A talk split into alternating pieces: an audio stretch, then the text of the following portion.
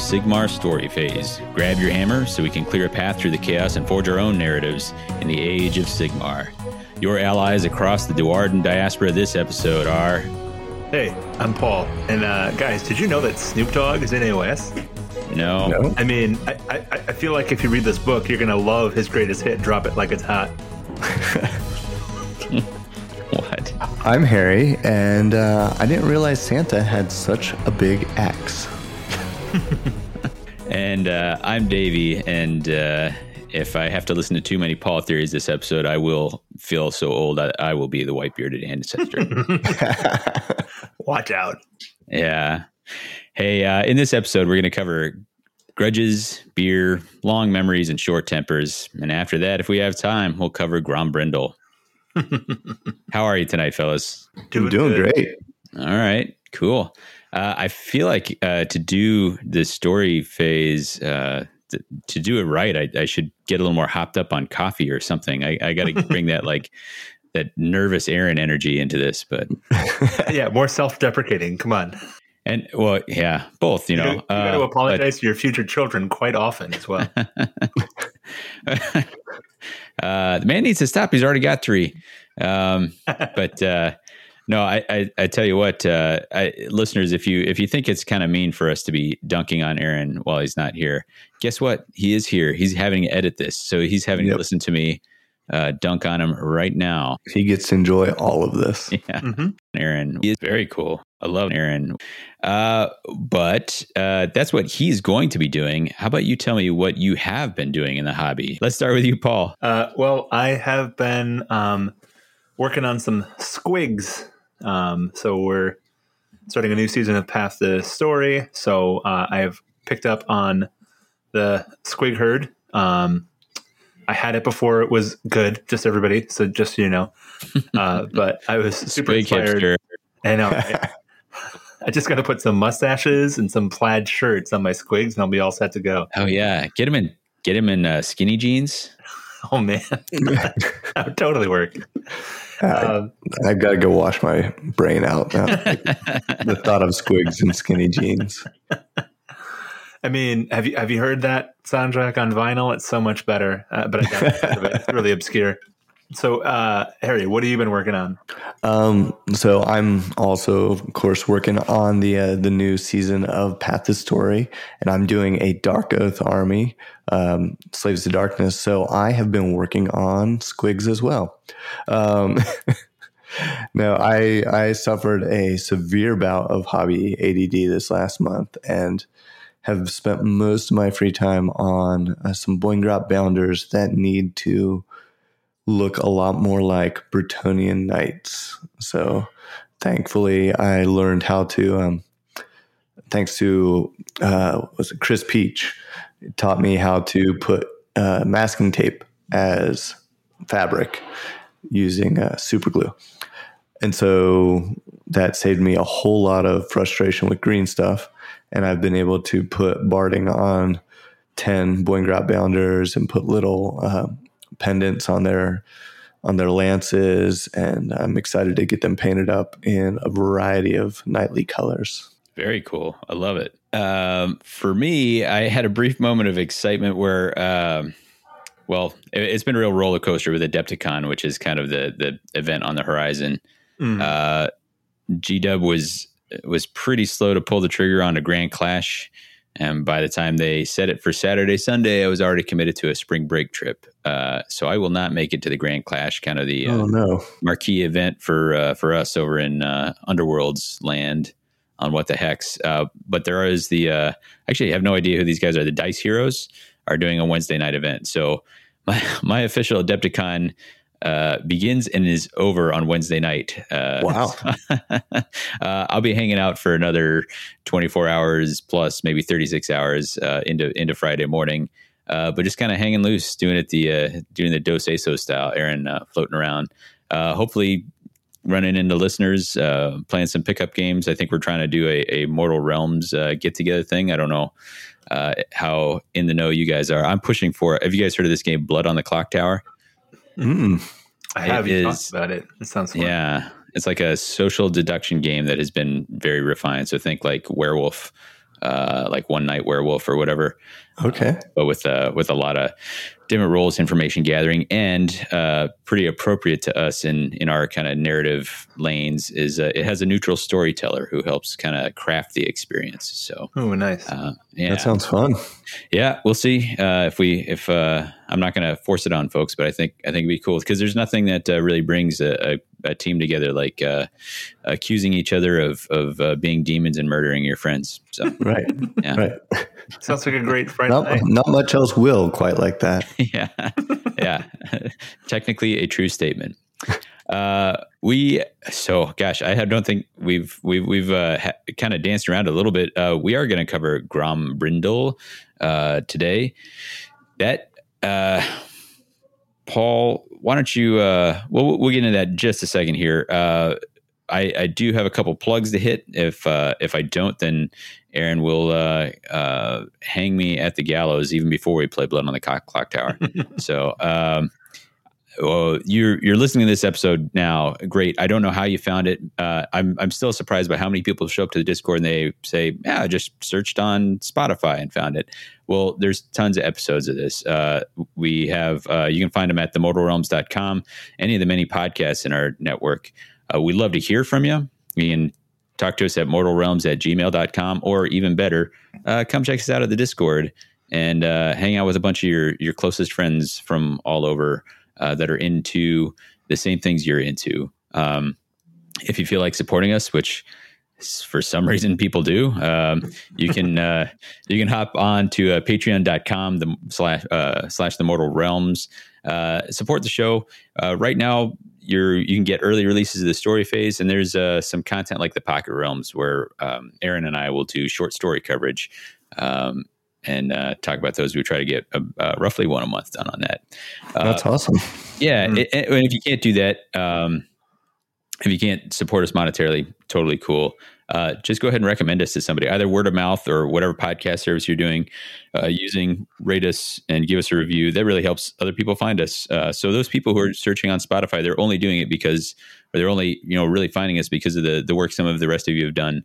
Uh, so get us get us out there to more people, and we'd really appreciate it. Right. And it helps us know how we're doing because, you know, we like to go and read our own reviews. So Mm. Leave us Sounds a like a guy who hasn't had bad reviews. He's Uh, young yet. He's young yet. He'll get. uh, but that's it. Hey, uh, we have we have what could be a mammoth episode. Um, I talked about maybe getting old because of Paul theories. What I'm really going to get like. I, we were joking before the episode, like it's possible that we may not finish this before I have to go to work uh, in about six hours here. So um, uh, let's uh, let's get to it. Uh, Paul, do that thing you do, man. The story phase. In the story phase, we delve into the stories, characters, creatures, and environments of the Nine Realms. There's actually a fun little discussion about which was the ninth realm on our Discord. So Oh yeah, I don't think we actually came to a consensus, but uh, Yeah, I mean, try. it's lost to the mist of time, but I, I feel like I got a pretty strong memory of it. But uh, yeah, I, wait, I I think I think it was back early AOS. I think uh, Eric and I were discussing how many to put in there. I think we ended up. It might have even been Mouse might have still been involved. Um, I think uh, they settled on the realm of chaos being the ninth realm. right. Um, I was I was uh, I think I described myself as agnostic to that theory, um, but uh, not enough to fight against it. So you, you're telling me And, there were Paul theories before I was even on the podcast. like like uh the Ur Paul theories, yeah, yeah, exactly. proto, Um, speaking of the myths of time, um, yeah, we're going to be covering the Grombrindal book. Um, uh, so Grombrindal is one of those characters who has been around for forever. If you've been to Warhammer World, they've had miniatures of him that you can buy from Warhammer Fantasy, um, and so he's a pretty cool character. And uh, we've got a pretty sweet book. Um, it's kind of a non-traditional book. Um, as far as Black Library releases are, because it has an anthology and then it also has a short story class slash novella at the end. Um, uh, yeah. I think we we've been remiss so far. It's a it's a David Guymer, uh, Mhm. a David Guymer joint, as you might say. So exactly. right. And go ahead. so this is Grombrindal Chronicles of the Wanderer. Yeah. Um, which all of the stories in here were written by David Guymer, and you've also seen him with Realm Slayer and Realm Slayer Blood of the Old World were both his works, um, which is where he may have introduced uh, a possibility for Grombrindal showing up in the old world or in the uh, in the new world. Hey guys, you've been saying Grombrindal a lot. Well, how might people otherwise know said character? Um, the Red Dwarf, right? No, wait. no, Um, that, that's that other show. second. Um, I I think he's called the White Dwarf, right? Yeah. The White Dwarf or the White Dwarden, depending on if you're in the uh, world that was or the realms here. So, Exactly. Um, so we're going to start off with a bit of a um, spoiler-free talk about this novel, which is going to be. It's kind of a, a weird thing to talk about. We were talking about it before we started recording, and we've got these short stories, and we've got this novella, and so we're going to try and give you a little bit of what you're going to get and what you can have some expectations for. But obviously, when you're discussing seven different stories, um, there's going to be some stuff that's left out. So be aware. Um, we're going to talk a little bit about what you can expect, but then each story is going to kind of have its own um, breakout from there. So we're going to have one big spoiler free phase. If you haven't read them, go read them um, and then listen to it. Or if you just want to listen to it, all right, well, you're not going to have to listen through seven spoiler free phases uh, because we thought that'd be a little, a little much. So, um, Yep. So as we're talking about, um, these stories are about Grombrindal, also known as the White Dwarf or the White Dwarden. Um, each of them is set in a slightly different time, slightly different place. Um, they deal with pretty much every aspect of Dwarden culture that we know. Um, and this is also kind of an interesting situation where you might have read some of these stories, even if you haven't read a Black Library novel before, because five of these short stories were also published in White Dwarf as a serial. Uh, so you That's the magazine, not the character. exactly not the character super confusing i understand uh, but uh, they have been published in, previously in white dwarf except for the last short story and the novella itself um, so we're dealing with the dispossessed we're dealing with fire slayers we're dealing with Kharadron overlords um, there's even a, a, a Gotrek kind of tie-in story that we're doing here. Uh, so what do you guys think about what what would you include in a spoiler free talk about what this what these seven stories are going to be about? Oh boy. Um, so, like you mentioned, they they take place all across the timeline of Age of Sigmar, or the, the Mortal Realms, rather, um, ranging all the way from the early Age of Chaos, end of the Age of Myth, all the way up to the current era of the Beast, um, with some significant stops in the uh, the time of the Necroquake or or Soul Wars, as we knew it uh, on the game side. Um, so it's it's all over the place timeline wise. As far as location goes, uh, we visit at least three of the mortal realms, and we may get glimpses into others at points along the way. Um, but significant parts of the story take place in Aqshy, in Chamon, and in Hysh. Davey, do you have any quick thoughts on uh, other things that you think would be important for people to know before they dive in no, I I uh, I think it's such a broad spectrum um, that uh, that I think it might even be better to just kind of um, we there's a whole lot we're going to cover with it, so I think we can just jump into it. I think the last thing I'd add, and sorry, David, the No, last go thing that I would add is if you liked Duardin or dwarves, you're gonna love this book. Well, that's what we that's what we often do. Is is do you recommend the book, and if so, to whom do you recommend it? And I think you're answering that right now. So Yeah, like, Lay- this lay is it out. this is definitely for people who enjoy stories about stunties. Um, it it covers all different flavors of Duardin in the Mortal Realms, It also has some good flashbacks to the old world and the culture of the old world um, that that we knew as dwarves. Um, and there's some good glimpses at uh, at some of the other races and how they're viewed by the uh, the Duardin Yeah. in the mortal realms. Yeah, I, I would concur with that entirely. I, I have really enjoyed the Kharadron Overlords, uh, but this was a good reminder that I do like the other Duardin factions as well. Um, and honestly, it made me uh, a little nostalgic for old world, uh, old world, old world dwarves.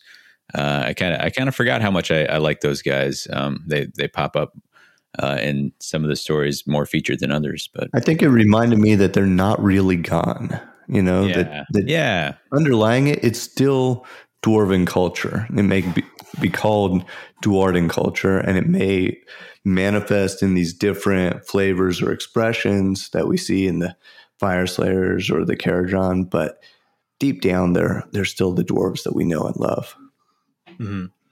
Yeah, um, I, think one of the things that we've we've kind of danced around is that if you've never heard of Grombrindal, you don't know who the White Dwarf or the White Dwarden is. Um, he's not a god, but he definitely benefits from some prolonged life. Or Um, is he? yep, that's a that's kind of an interesting question that th- we approach in these short stories. But as we're talking about it, we're like we're from this era to this era, from this realm to this realm. Um, so one of the things that you are going to get is you are going to get um, some stories that really tie all these dwarven together. But the the white dwarf is going to be present in all of them because he is this long lived um, ancestor, as it were.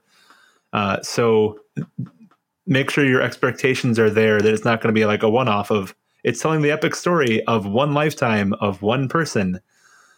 Yes, and also at the same time, no, this is not a normal person. So um, it, it's also what makes these stories fun for me is because he um, he also likes to not show up as himself, right? Mm. Like he he's got kind of a a- man of many faces aspect to Yeah. him.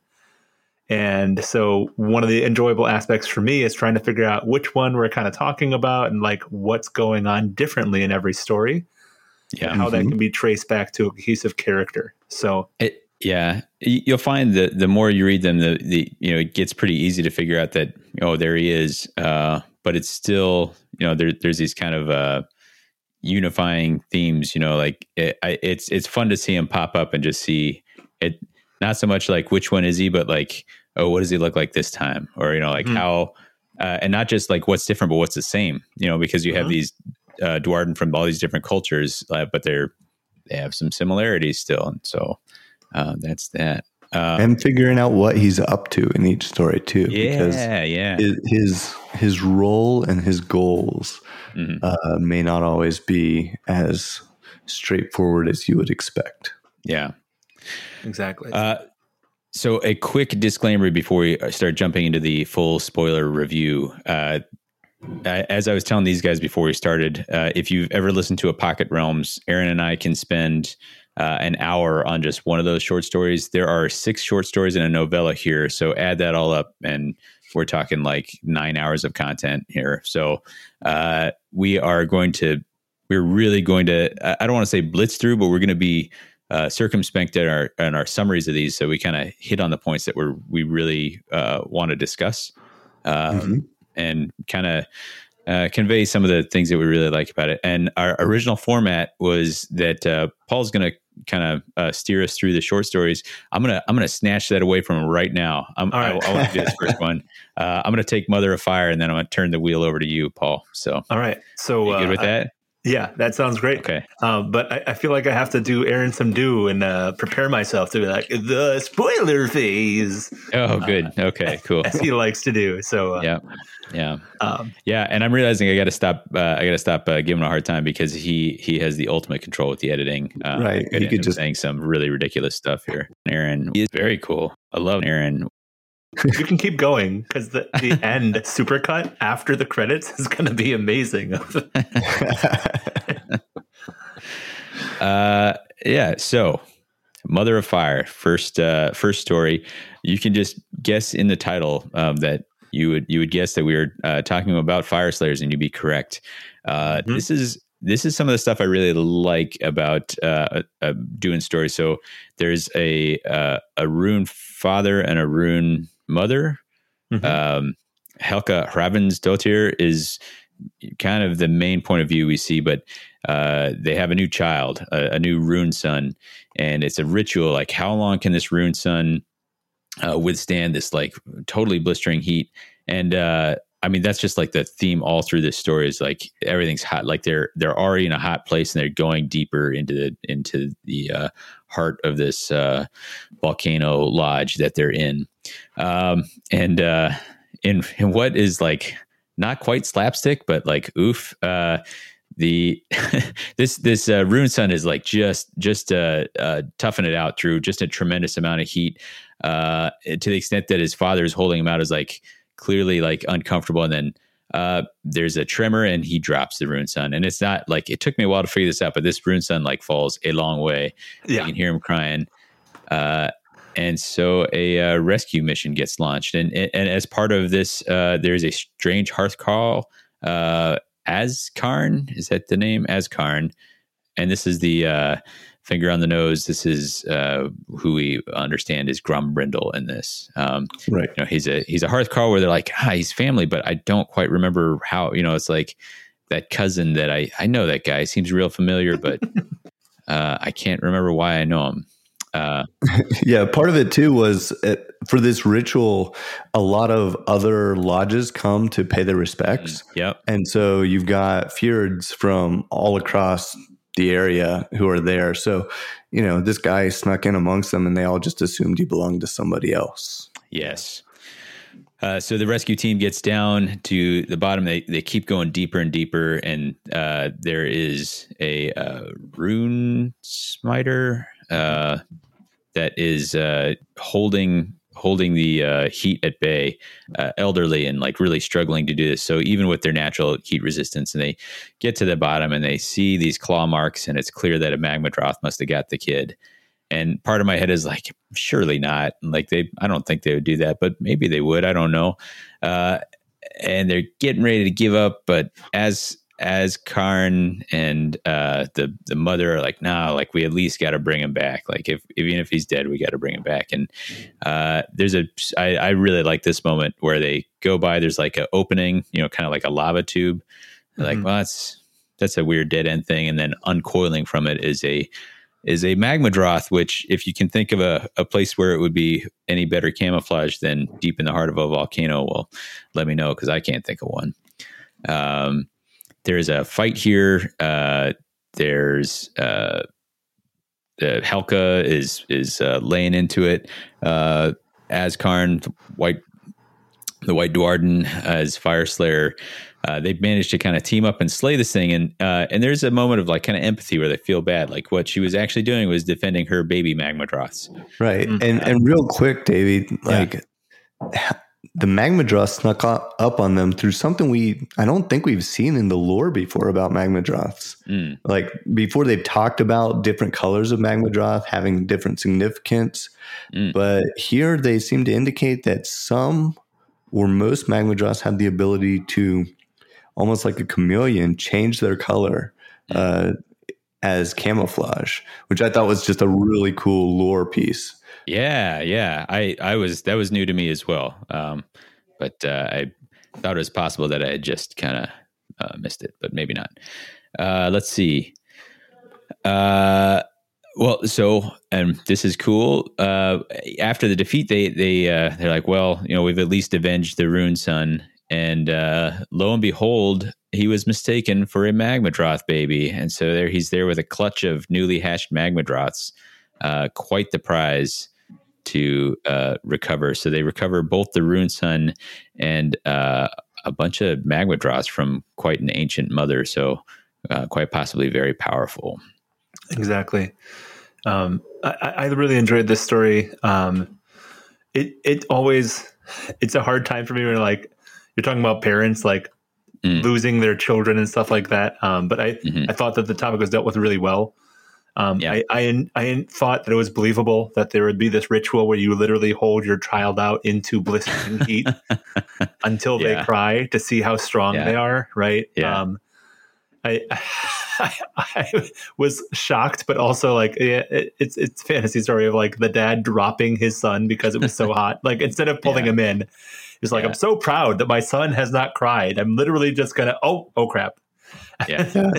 so thi- on the audiobook version of this on audible um, this this story in particular was narrated by emma gregory and she does an amazing job of putting a lot of emotion Mm. into the lines both the emotion of the rune father and just how proud he is that his son's not not crying um, and how stubborn he is he's holding his son out there even as his arms are burning Yeah. um, and then just the the venom with which she delivers the the rune mother's lines when she's just angry at, at him for dropping her son.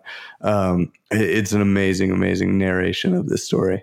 Um, and i gotta say like what a way to open up this book um, yeah. with the, with this story, um, and to be bold enough to introduce a whole different class of character than we see in the board game Mm. um, with the Rune Mother.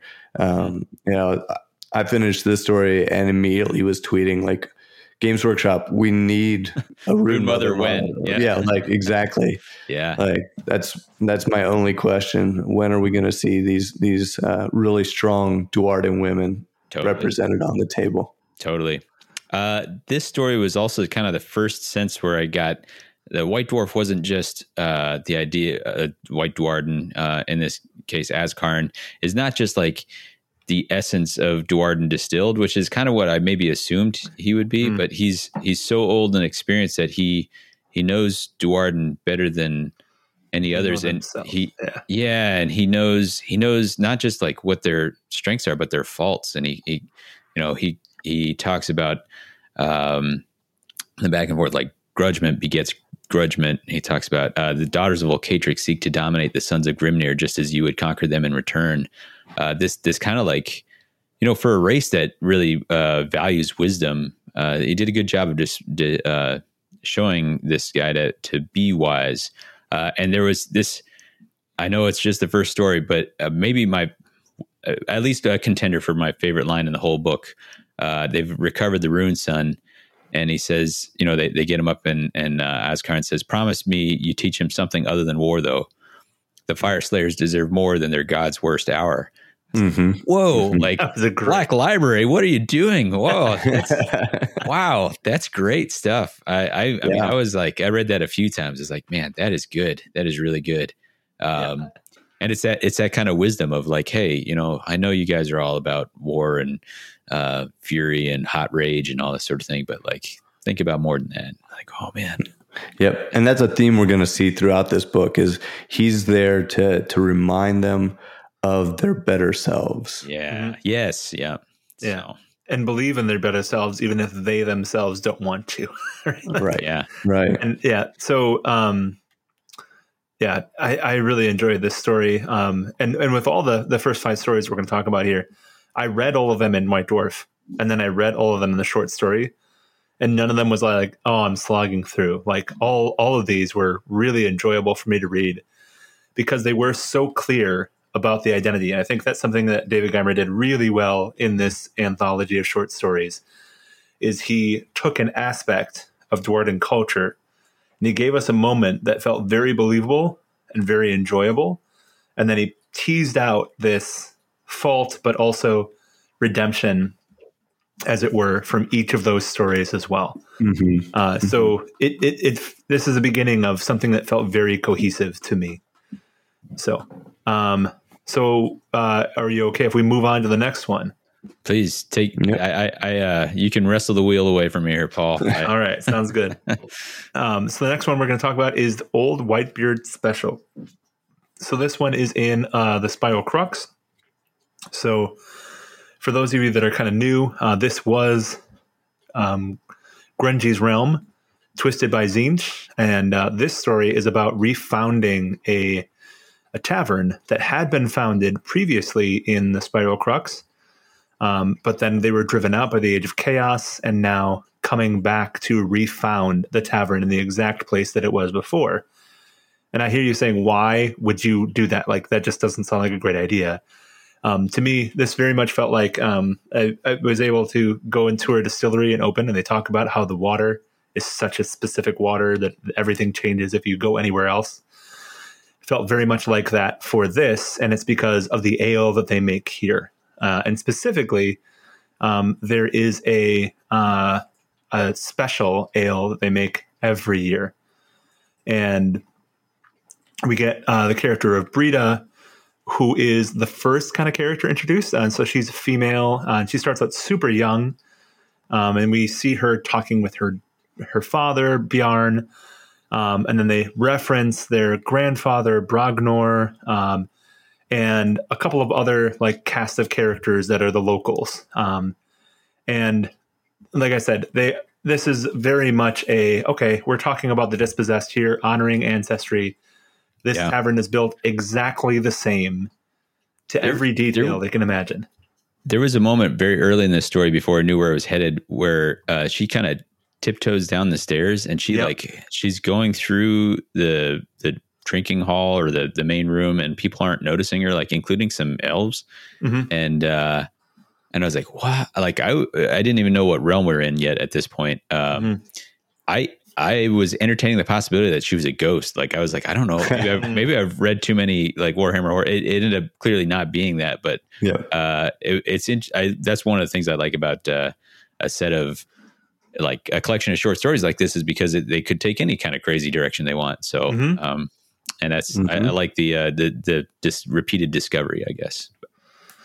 Yeah, exactly. Like, this was a fun, uh, fun little story for um, a, a, different way of looking at Duardin. Um, I felt mm. like, um, and it did a great job of of sort of giving you a picture into the mindset mm-hmm. of the um, the dispossessed as they came back to the mortal realms after the realm gate wars mm. to resettle and and just what a point of pride it was for them to be able to return to the land of their ancestors because Azyr was never home for them. Right. Mm-hmm. Even though yeah. th- these particular Duardin probably never lived in Chamon before that um, Brita's grandfather resettled it.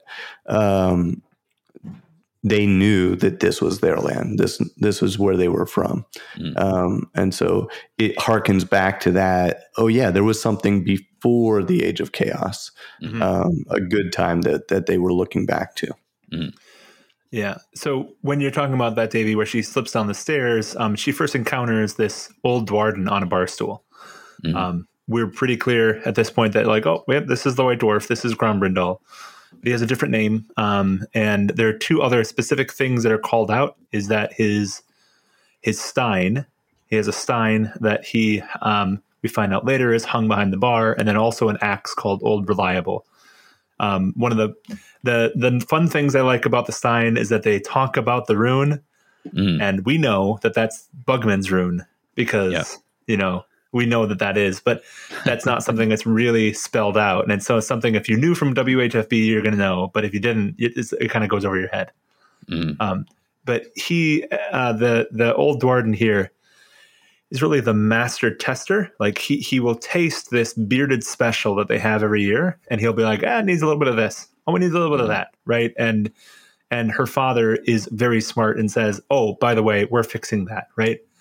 And and the the tavern that we're talking about here is just full of all these different people like full of life full of laughter full of everything.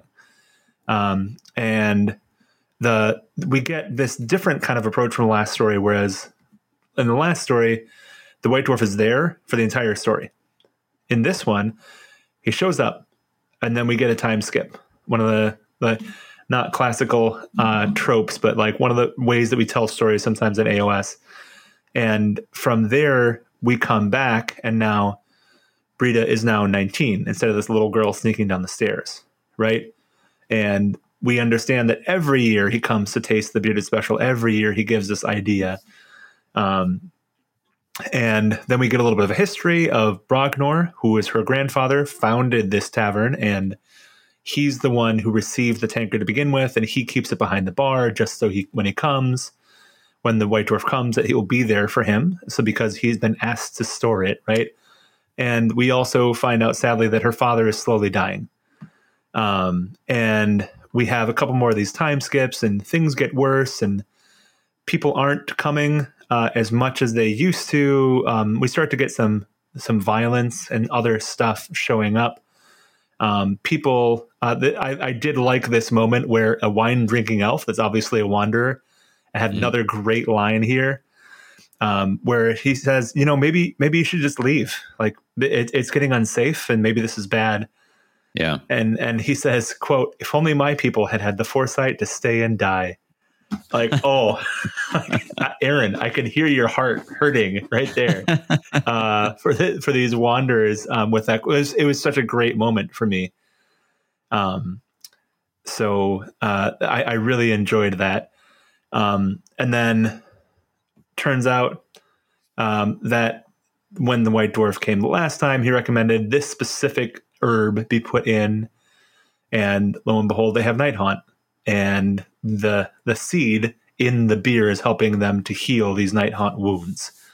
Right, so a, a bit of a prophetic uh, almost idea of going on here. So, and then we get this slow. Everyone just starts to leave.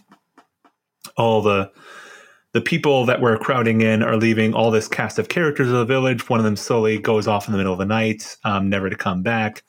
Another one dies on the road. Um, and so Brita um, is talking to the Whitebeard, and his father has just died. And he hasn't been for a couple of years, and she's trying to deal with this. And she's like, So, how long did you know my father was going to die? And he says, You think you're the only one.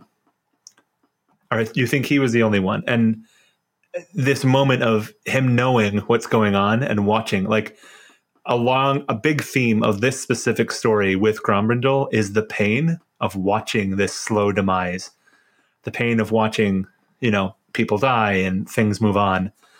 And uh, we get this kind of final showdown as it were where the uh, the bar cellar itself in the tavern uh, starts to have noises come down from it, and they she goes down to check it out, and turns out her ancestors are rising from their crypt, which should never happen because they had these runes brought in and this stone from Azyr, and and so she's faced with this final moment of what do I do, right? Um, how do I um, approach this problem? Because this is my grandfather's land, my grandfather's tavern, and uh, she finally makes the decision to grab the tankard, to grab the axe, and to leave the tavern. And it was only at this moment that I realized this is the only moment in the short story where we're actually outside of the tavern. Mm. Um, oh, good point. And as she leaves the tavern, the white dwarf is standing there being like, Oh, good. You made the right choice. Right? I told your grandfather not to build here, and there's no reason to die for things that aren't worth dying for right? Basically, and now we need to move on. Yeah. Um, mm-hmm. So it, it, it's for those of you who don't have a great knowledge of the dispossessed, this is the opposite of what the dispossessed are known for, and the opposite of the advice that she gets earlier. So um, definitely a twist. So what did you guys think about this one? So a couple thoughts that I had um, about this one uh, early on. You know, I love to look at just that that Duardin stubbornness um, and pride that they're they're coming back to the land that that they had lost before the age of chaos, and um, and then how they credit Whitebeard's advice with the success of their family. Um, the input that he has on the special every year is why they've done so well, why they're they're surviving so well. And so then it's surprising as you're uh, reading or listening to the story to see it decline over time. And you think well this guy's helping him out. Why is it why is it ha- this happening? And what you come to realize is you're seeing the movement of time from post realmgate wars up to the beginning of the soul wars.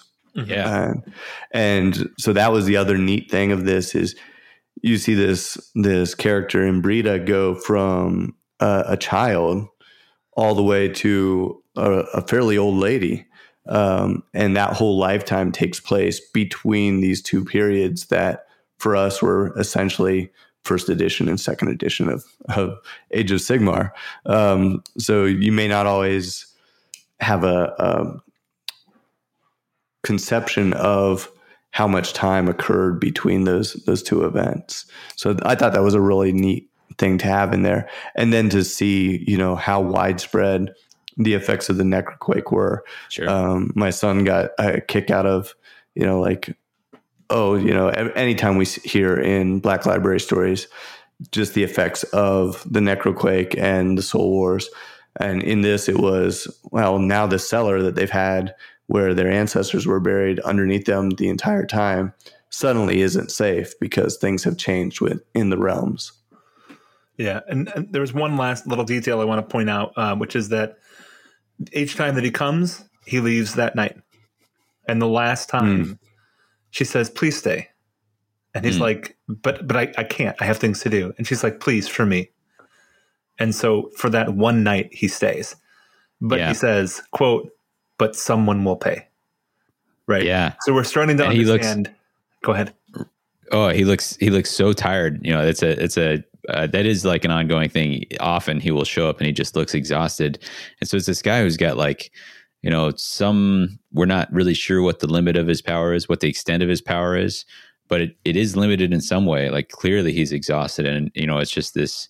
it's clear that he can be in many places at once, but obviously can't be everywhere at once. If uh, you know, or, or, you know, like just he has to make some sacrifice. Like he's, it's, you can see that the exhaustion is probably coming from this constantly deciding, like, do I stay and comfort this one Duardin here in this ale house, uh, or do I go to this other place where I'm needed? Um, and it uh, it gives a little bit of tragedy to his character, uh, which is yeah, which is cool. Uh, the uh, you know to talk about our unifying things with this uh, at the end where he's where that wisdom that uh, that he's bringing wherever he goes um, she tries to return the tankard to him and he says keep it. Build again somewhere else anywhere else. If the beer is good enough then the duardin will come and perhaps others too. Turn no one away. And here he's speaking you know not just uh, you know, like the traditional dwarven thing is is isolationism, right? So not just about like the holds in the mortal realms that um, kind of sealed themselves up uh, during the Age of Chaos, but all going all the way back to the world that was. You know, that was a thing where at the end times that was a you know for a long time as uh, much of much of the story of of the old world was the dwarves kind of sealing themselves away um, during during the tough times, and so he's uh, he's seeing that as as something that uh, worked against him in the long run. Right. All right. Uh, can we move on to the Maker's Mark? Is that okay? Yeah, let's do it. Yep. Uh, not at all a reference to the whiskey, I swear. uh, uh, but uh, this is a this is I, I, was excited about this one from the first moment I read it in the White Dwarf because um, this short story is set in Hysh, uh, and this was one of our first actual stories that we got to see um, in that realm. And I thought it was super fun. Um, so basically, what we have is this Duardin engineer named Rickhorn McCazarin, um, and he is wandering through this Hyshian wilderness. Um, and uh, what we get is we're in the mountains of Syar, uh, which is a specific place, and he's basically fighting this test and the test is literally to pass through this wilderness. And it talks about how this has to be done alone. And so we get some really some really wild actual things here. Um, it talks about how um, the they're predators in this wilderness, and some of them are ravenous promises, right? Like so, predators of thoughts, uh, because in the realm of light, um, the the the realm stone is actually these these beams of light unless they are collected and coalesced. So um, it's it's different. It's a different idea. Um, there is no night uh, because we are in the realm of of light. So the sun never sets. So he has these cool little like blackout sunglasses. Um, yeah, yeah, I like those. Yeah. Um, we we get this interesting thing where he has uh, an ancestor statue that he um, he prays to. So that was kind of fun. A little idea. Um, and he goes down to sleep and he's woken up by this battle. and he fights a white bearded engineer. Hmm, wonder who that is. Um, and he's fighting an elementor, which is those things that are the, the the the mountains, right? That they have these masks that they put the mountains on, and then they become these massive statues that help fight with Lumineth. But this one is the form of a broken wall. Uh, so really, things are confused and and predatory. Um, and uh, so he helps this uh, white bearded ancestor to um, defeat this Elementor, and then they share food. And then Mekrazen offers refuses an offer to be taught at the moment, and he says, "quote I'll hold you in debt a while longer," which I thought was a great um, a great Duardin touch here, uh, really emphasizing the the um, Ironweld is what we're getting here, but also a, a bit of a dispossess, dispossess as well. Um, and uh, turns out that Mikrazen is actually the third person of his family to make this journey, and no one has made it yet. Um, and he has to leave the uh, the ancestor because this journey must be made alone. Um, and uh, he invokes the names of Alaric the Mad, Bugman the Brewer, and Malakai Makaisson, which are again those are uh, WHFB references um, from Age of Chaos or the War of Chaos and all this kind of stuff. So, uh, but he does eventually make it to this town called Ar Escanath, which is just absolutely beautiful. And immediately becomes downhearted because he's there to share the things that he has made as an engineer. And as soon as he gets to the city, he's just like, uh, "What am I supposed to do? Like nothing here is going to be even close to impressing yeah. Anybody." Uh, and to highlight this point, we meet a character called Enrisrith, um, and everything that he has is just stunning. And um, is just like, okay, I'm done. Uh, and he just ends up drinking in a tavern. and uh, we encounter again Gormdal. Um, and he shows Gormdal what he has made, and it's just it's basically a really good tool. It's a spyglass that is made from this um, quartz that is taken from a specific mountain in the realms and it's really good. Like it, it's the best spyglass you can make. Uh, but he's just like it, it, looks terrible compared to everything that these Lumineth are making. And um, they Gormdal is like, okay, we're gonna we're gonna fix this. But what did you make for yourself? Like you made this beautiful thing, but how have you like actually expressed yourself in your forging, right? In your art. And um, so Gormdal takes him to a forge and he makes something that he wants to make, um, which is basically just beautiful lenses. So instead of making a tool, he just makes a beautiful thing from the, the sources that he has. And of course, um, we end with him showing off these beautiful lenses and everybody loving him. And then this other character, this Lumineth, who was so haughty in the last one, almost starting a fight with him because everybody's looking at his stuff, at, at the Duardin's mm. stuff instead of his. And then Gormdal steps in and be like, "Hey, maybe we can do something together." Um, yeah. So, uh, what are you guys' thoughts on that one? Uh, so this was this is a very low conflict one, right? Like, there's the one there's, uh, and I'm talking like physical conflict. There's the one battle with the element or the the rock wall thing and then everything else is is just this kind of uh, cultural discussion. And uh, I don't I don't know a ton about uh, the Realm Lords. Uh, I like some of I, again like I'm kind of in this for a lot of the the wisdom um, that uh, that is being dispensed. Uh, at one point, you know, where he's getting the pep talk from from Gormdal, he says, you know, those things are beautiful. He's talking about the elven artifacts if you know your craft, and trust me, the Syari do know their craft, but they take their inspiration from their realm stone and from their light. We're Duardin. The spirit of our craft comes from someplace much deeper. Uh, and that was kind of a fun distinction to make uh, to to think about it in those terms because that you know some of that competition has existed in the past. It was like who's the better craftsman, you know, the Duardin or the, the elves, you know, because they each have their their forge gods. Um, but again, you know, if you say what is he doing here, you get to that thing uh, I'd wager you've a lot to learn from each other is is you know, kind of the ending line. Uh, so not just you know just kind of building bridges throughout. Like it's traditional for dwarves to hate elves, right? That's that's a thing dating back into the War of the Beard or War of Vengeance or whatever you want to call it. Um, and to to see that the uh, the white to Grombrindal is is making strides to try and build those. Harry, do you do you get anything from this? Yeah.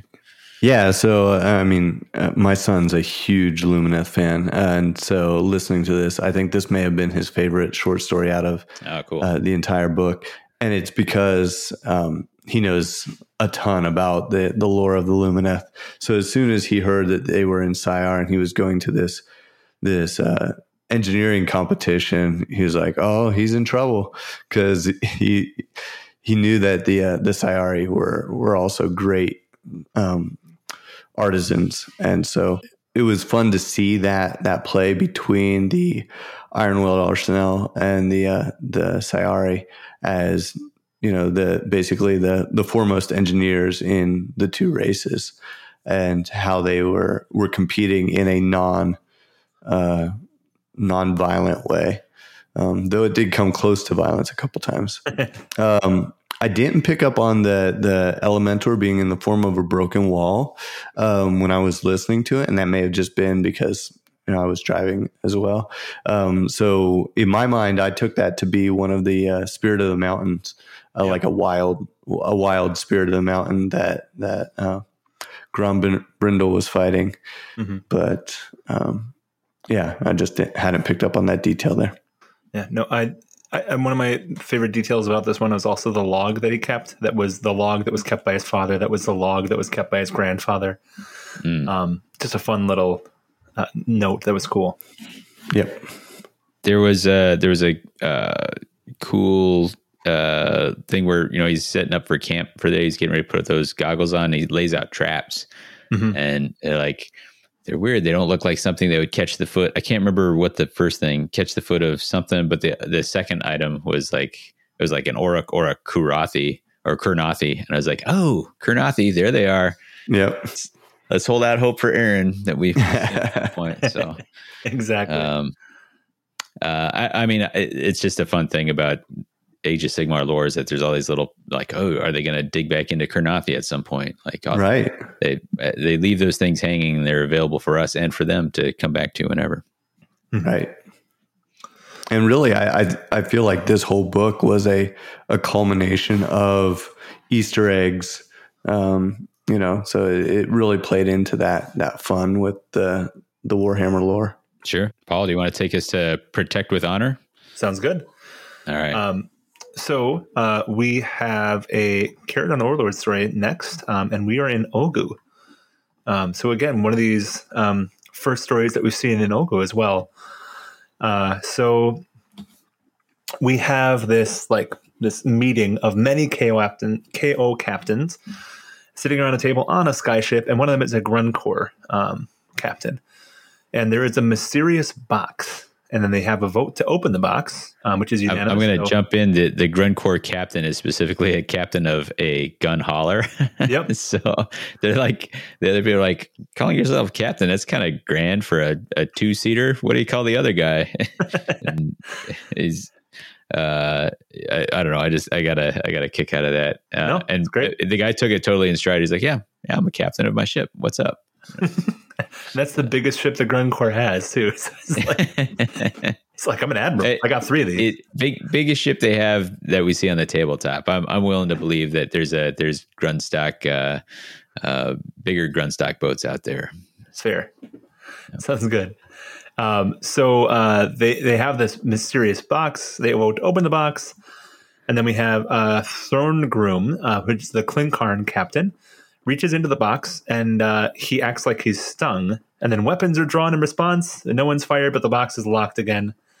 And then we cut to the deck of a different flagship. So we got this kind of like mysterious, um, this mysterious box uh, that is propelling the story forward. So that's kind of fun. Mm-hmm. Yep. Um, and then we have this aforementioned gun hauler, um, and the uh, the gunner for the gun hauler Hikram is mysteriously missing. Um, and we get this character, Wiskarn, She's got a white beard. Who's like, oh yeah, no, I'm uh so and so's third brother's uh five sisters uh seven uh third cousin. Y- Yeah. You know, right? Yeah. Um, and uh, so um, they are going around um, providing escort for this uh, this frigate, this uh, this fleet, as it were. Um, and turns out they are attacked uh, in Ulgu by a bunch of um, Order Serpentis on dragons, which is a Yeah. cool moment. Yeah. um, and uh, they they want the box. Um, so this gun hauler goes after one of the dragons, um, and they're supposed to be staying near the flagship, but um, Whiskarn in particular is like, "No, we got to get this thing. Let's, let's shoot, shoot, shoot!" right? Yeah. And and so they eventually they do slay the dragon, but now they've lost the fleet. Yeah. and being lost, being lost is bad. Being lost in Ulgu is super duper bad. Mm. And uh, the gun hauler needs some repair as well. So Right. Right. Uh, their their engine is leaking. They're barely hanging on to it. One of their supports got nicked. So uh, they're they're uh, low on fuel and uh, not sure where they're at, and they've got to they've got to decide, you know, give up or or make a guess, or how are we getting out of here? How are we getting safe again? hmm And uh, Brent, uh, the captain, wants to run away. and Whiskarn is like, "N- n- no, no, that's not what we're doing. Um, and um, so th- they're having a conversation about whether or not they should just crash here or crash somewhere else. Like, what? How are we actually dealing with this? Um, but Yeah. they do manage to find the fleet again, uh, but minus the captain who stuck his hand in the box and his ship as well. Hmm. Um, and then uh, we have dragons attacking again. We lose another ship, um, and then a Yeah. Khinerai life talk life taker lands on the gun hauler, um, Yeah, which causes them to crash land on the flagship itself. Uh, yeah, I like this. It, it's like uh, they're coming in for landing. You know, like it, it feels very like aircraft carrier style, right? Mhm. Like you you'd have this where uh, you know aircraft damaged aircraft come in land and they some of them ended up having to just get pushed over the side you know uh, Mhm. in uh, in on a, a conventional aircraft carrier like it, it felt it had that taste of it to me and it was kind of fun Yeah. Um, and then the the Endrin and the gun hauler are dead. And then, oh crap, Morathi's here. yeah I, I love the reaction uh like it, it isn't just like whoa who could this be like uh, the the overlords are like it's morathi we're screwed like they're like what are we gonna do but like you can't just give up you gotta try Mhm. but uh turns out Witsgarn's got a little bit to him Yeah. So he runs to the flagship uh, and he managed to uh, figure out a solution for the problem. So, um, so that's kind of our story. That, that's, that's a quick in and out story. It felt like very much to me. Um, so, um, what are your guys' thoughts on that one? Yeah, I, I mean, so there were things I liked. So uh, Morathi and Witsgarn, they like recognize each other. You know, Mhm. they've they've encountered each other before. Oh, right. Yeah.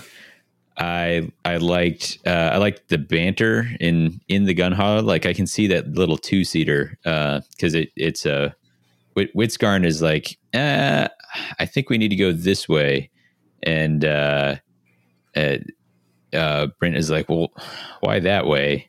And he says, I don't know, a feeling, an instinct, and uh, Brent is like, well, I'd rather stake my life and ship on Duardin science. And Witsgarn's like, would you would crashing over some other patch of Nakarth uh, be so awful? Are you looking forward to crashing onto this bit for some reason I ought to know about? like, I was like, yeah, that's a good point.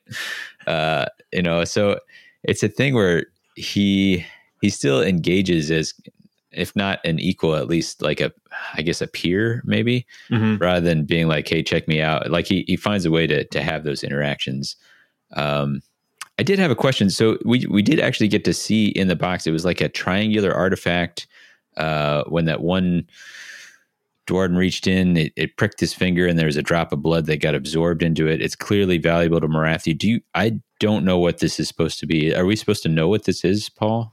Um, or is it a mystery to you as well? I didn't get the feeling that we were supposed to know what it was. Um, Okay. But it is quite possible it just escaped my my grasp as well. I'm not as well versed on the Daughters of Khaine in specific. Mm. So Yeah.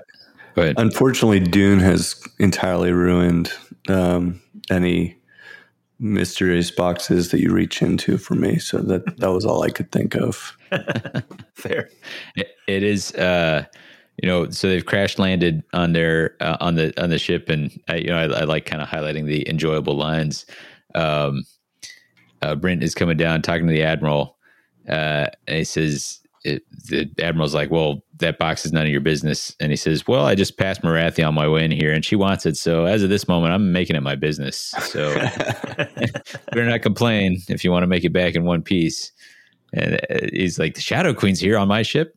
Yeah, my gunner's keeping her busy. yeah, just like you do.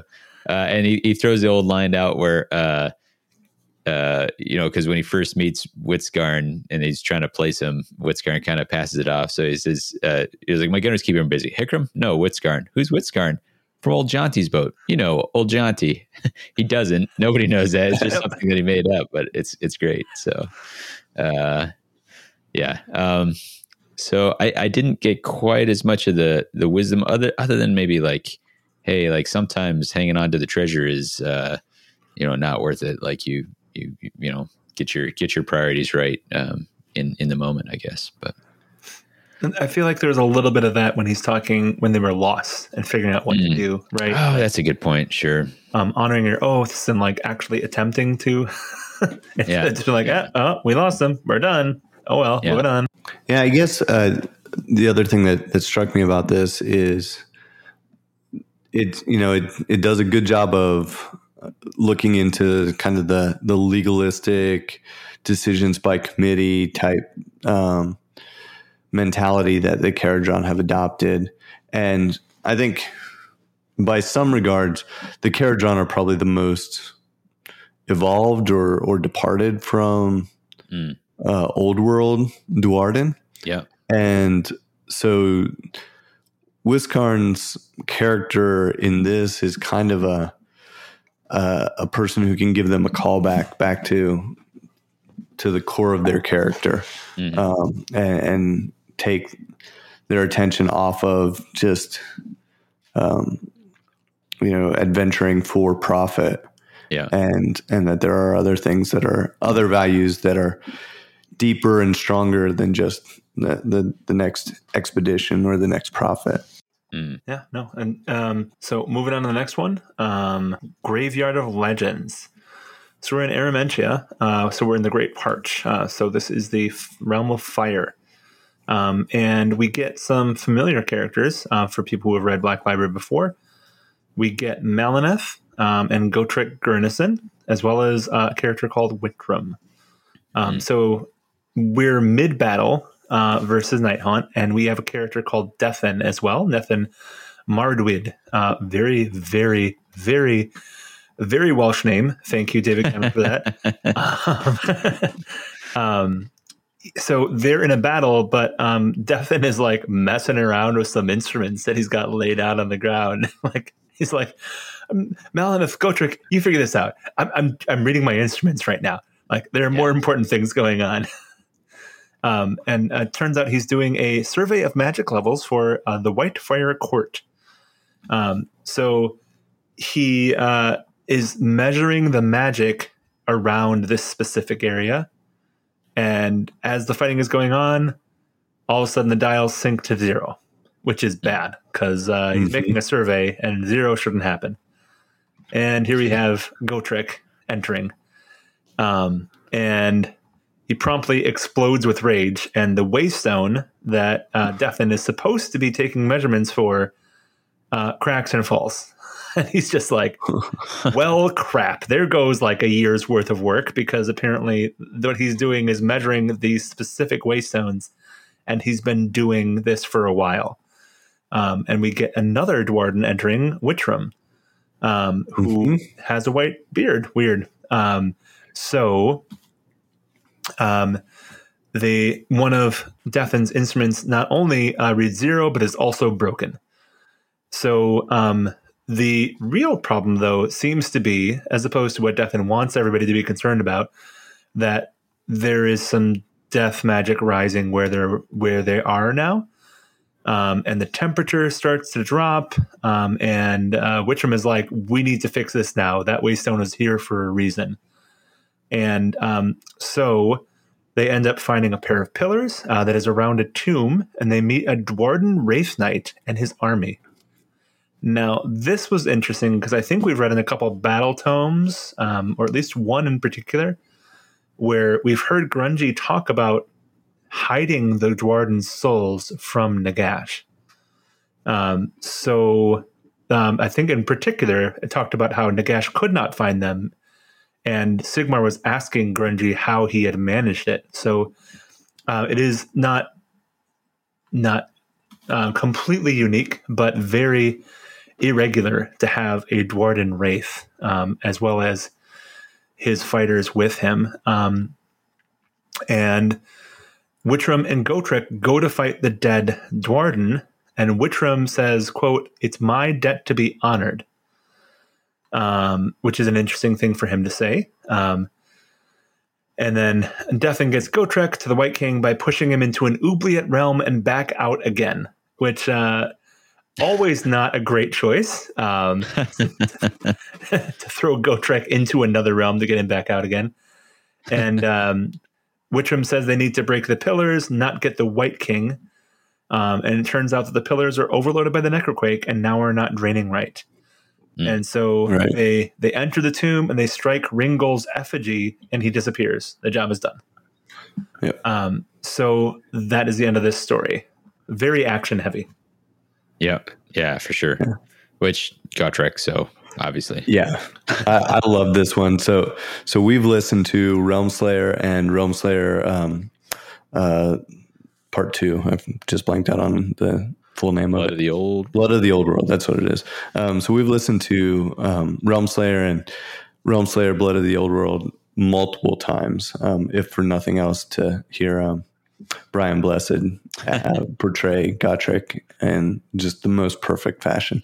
Um, but in Blood of the Old World, we're introduced to the Witchram character. That's where David Guymer first introduced that character without fully letting on that it was uh, Grombrindal um, in disguise. Uh, but you have a couple of of uh, pieces of of clothing, uh, particularly his cloak, which we see show up in some of these stories um, as an identifying feature, um, and it sort of establishes this relationship between Gotrek and Witchram. So I think this story actually takes place. I don't know when it was published, but I think it takes place after Blood of the Old World, and so they they've already met um, but they're becoming or they're they're re-encountering each other.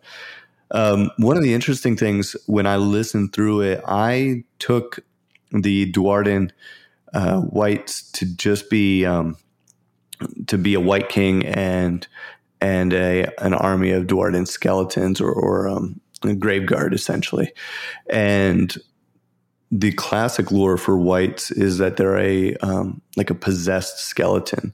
So I guess I didn't understand it to be actual Duardin spirits or souls um, inhabiting these, just that it was their bones that were reanimated um, by the realm of death and the necroquake, and uh, which of course is still a disruption from the norm because the Duardin gods were supposed to have protected the Duardin uh, so that they could rest peacefully in death, and and this has disrupted that, which you know, we already talked about. the The necroquake has disrupted things everywhere. Um, so here we're seeing another picture of that, um, and when they uh, when they went in to the tomb and dealt with Ringol's effigy. Um, there's a, a, neat little throwback there, and I'm not sure if uh, David Guymer did this on purpose, but if you go back and reread um, William King's Troll Slayer, the first Gotrek novel, yeah, there's a scene where they go into a dwarven tomb and deal with a um, a, a dwarven ghost of of uh, an ancestor, and the the imagery here was very very similar.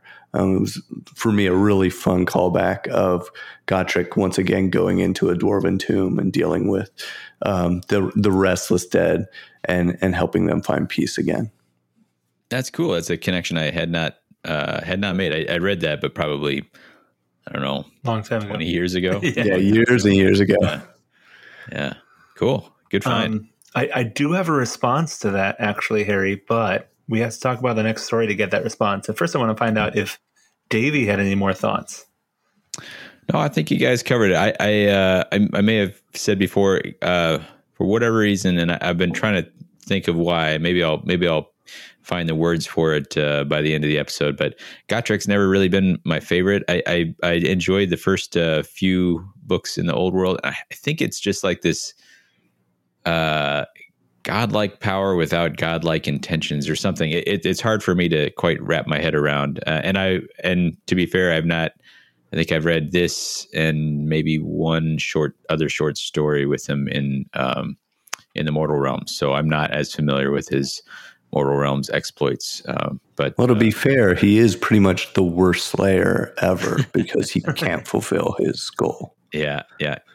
Um, but uh, it I, I know a lot of people like him a lot, so I'm, I'm glad he's in there. Um, and it, it feels like if you're doing a broad spectrum of of Duardin in the mortal realms, uh, it just seems only right and fitting to hit one of the most famous ones. Exactly. Absolutely. All right, I'm gonna I'm gonna call an audible here uh, because yeah. this was the last White Dwarf story.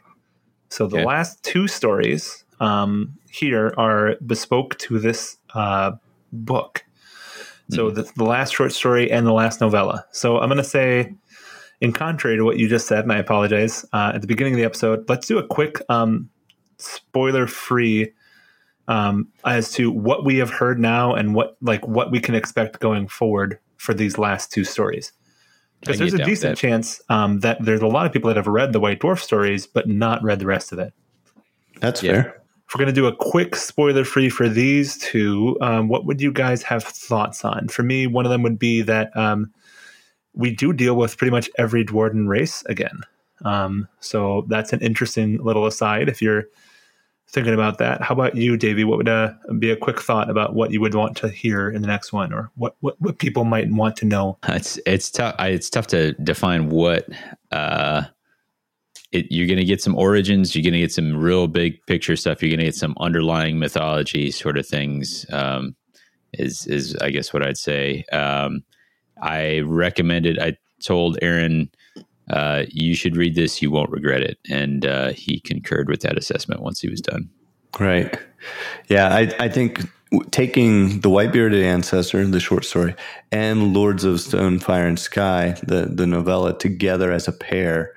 Um, they both are culminations of the groundwork that was laid by the first short stories that we we talked about. Mm-hmm. Sure. Um, but they come at it from very different levels.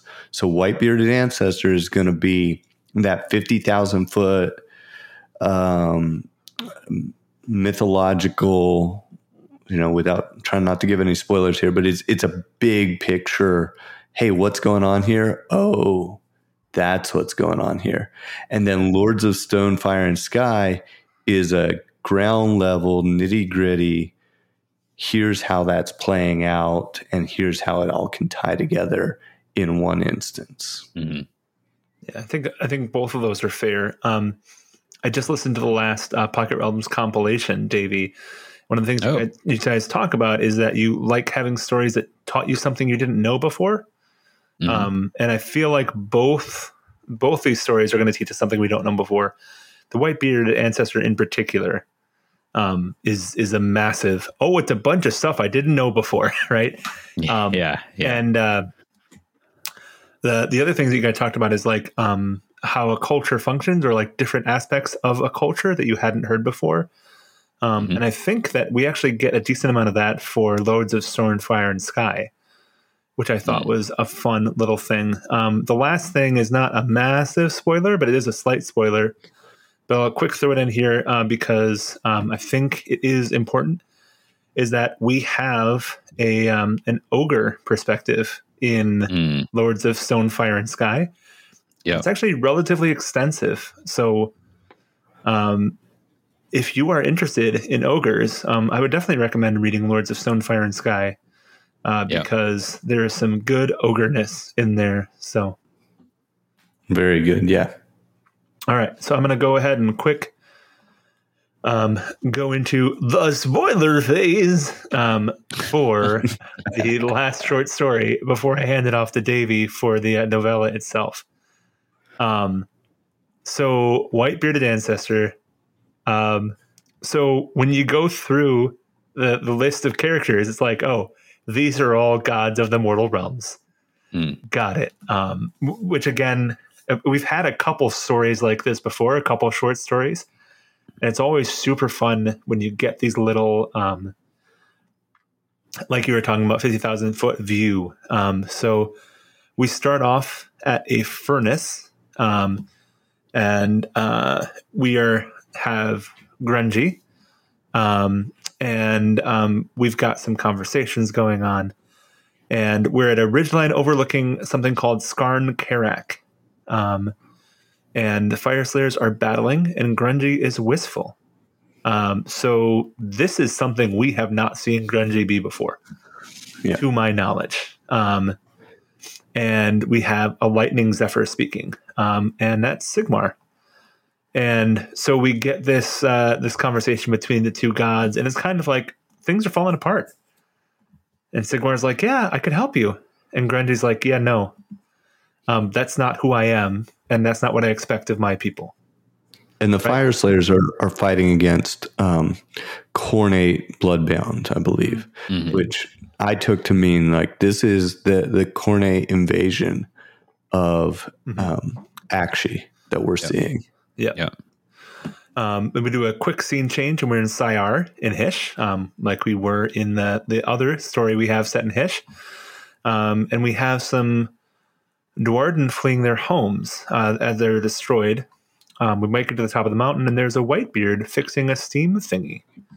Mhm. But he knows Mhm. that Grungni is here, so we're getting a little bit different perspective of him. Um, then there's also an elf that can see him.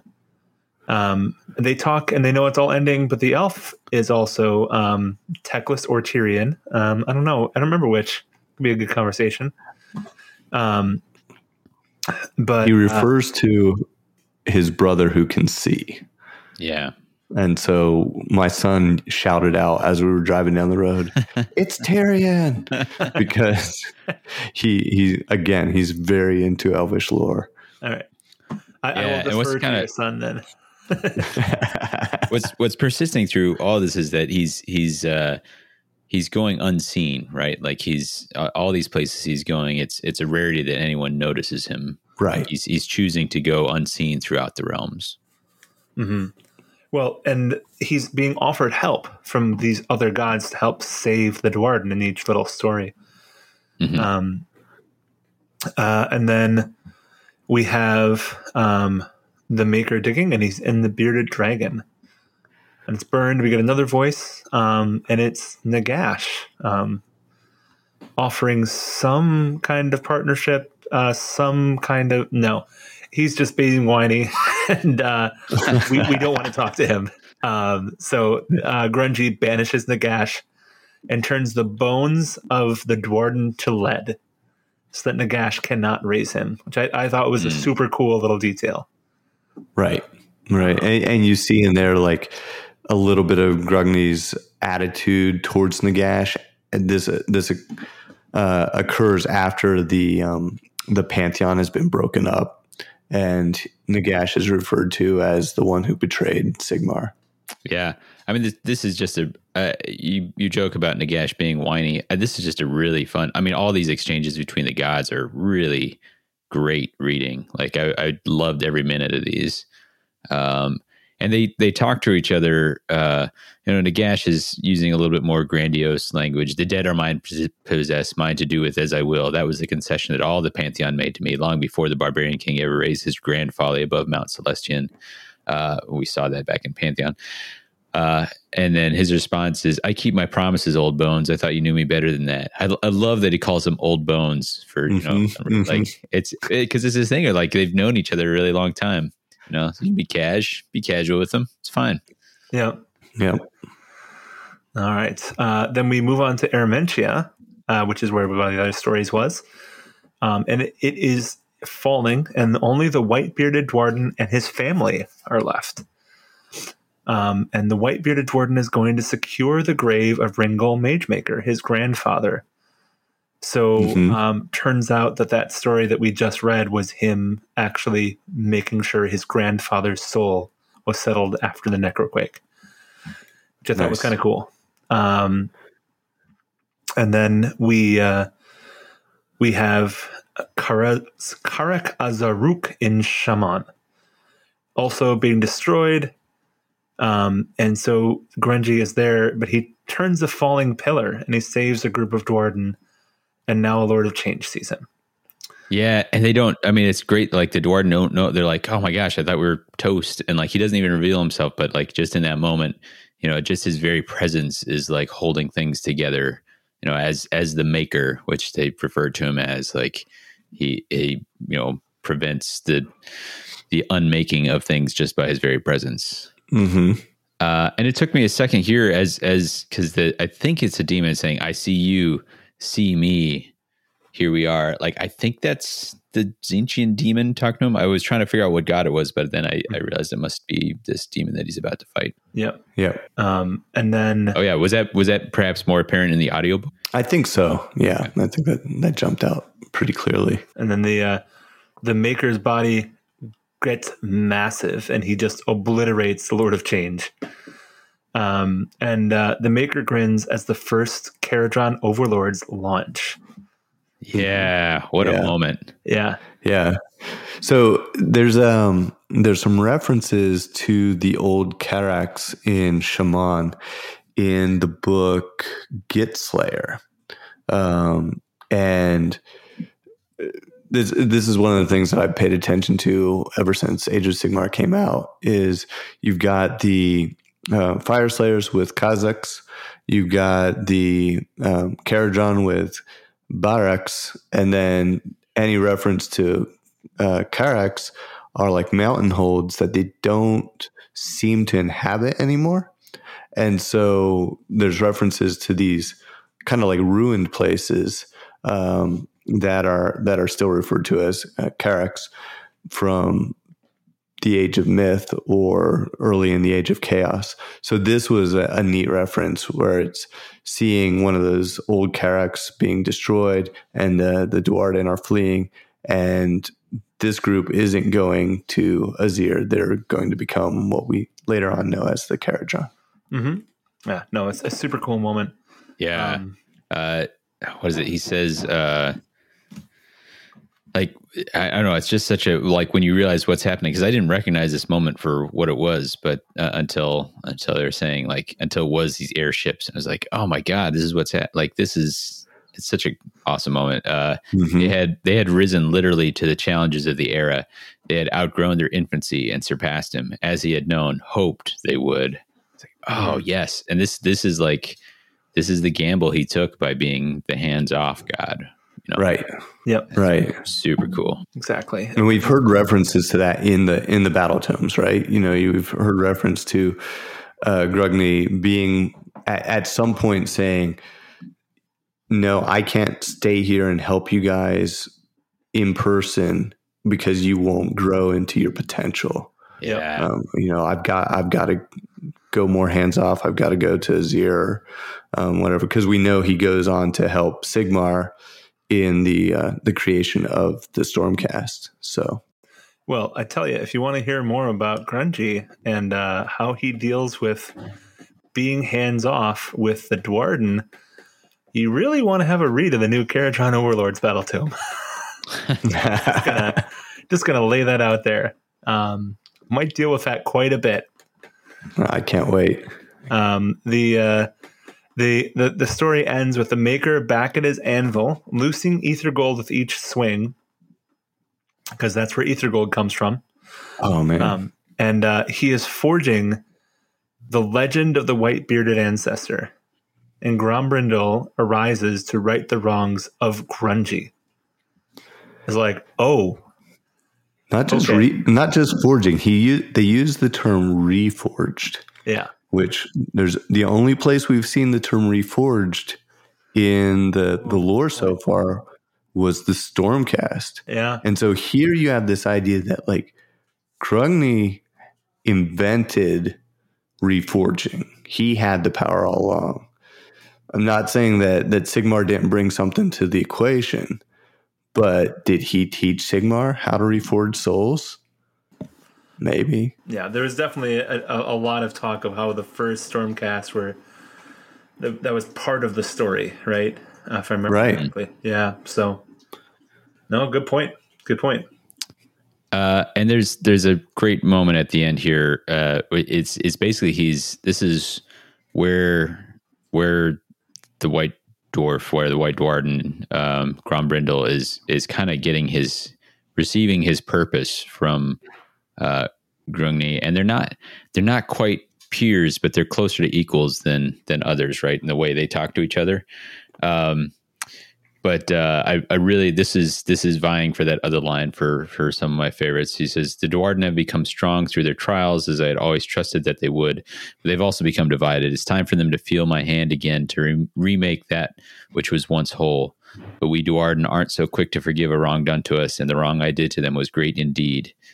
Uh, and I was like, man, that is that is some cool self awareness. Like he Right. he did what he had to do, but he knows it was like it was tough, like the toughest love, and it's gonna be it's gonna be tough. Uh, and Grombrindal has sighed and picked up his axe. Best make a start then, hadn't I?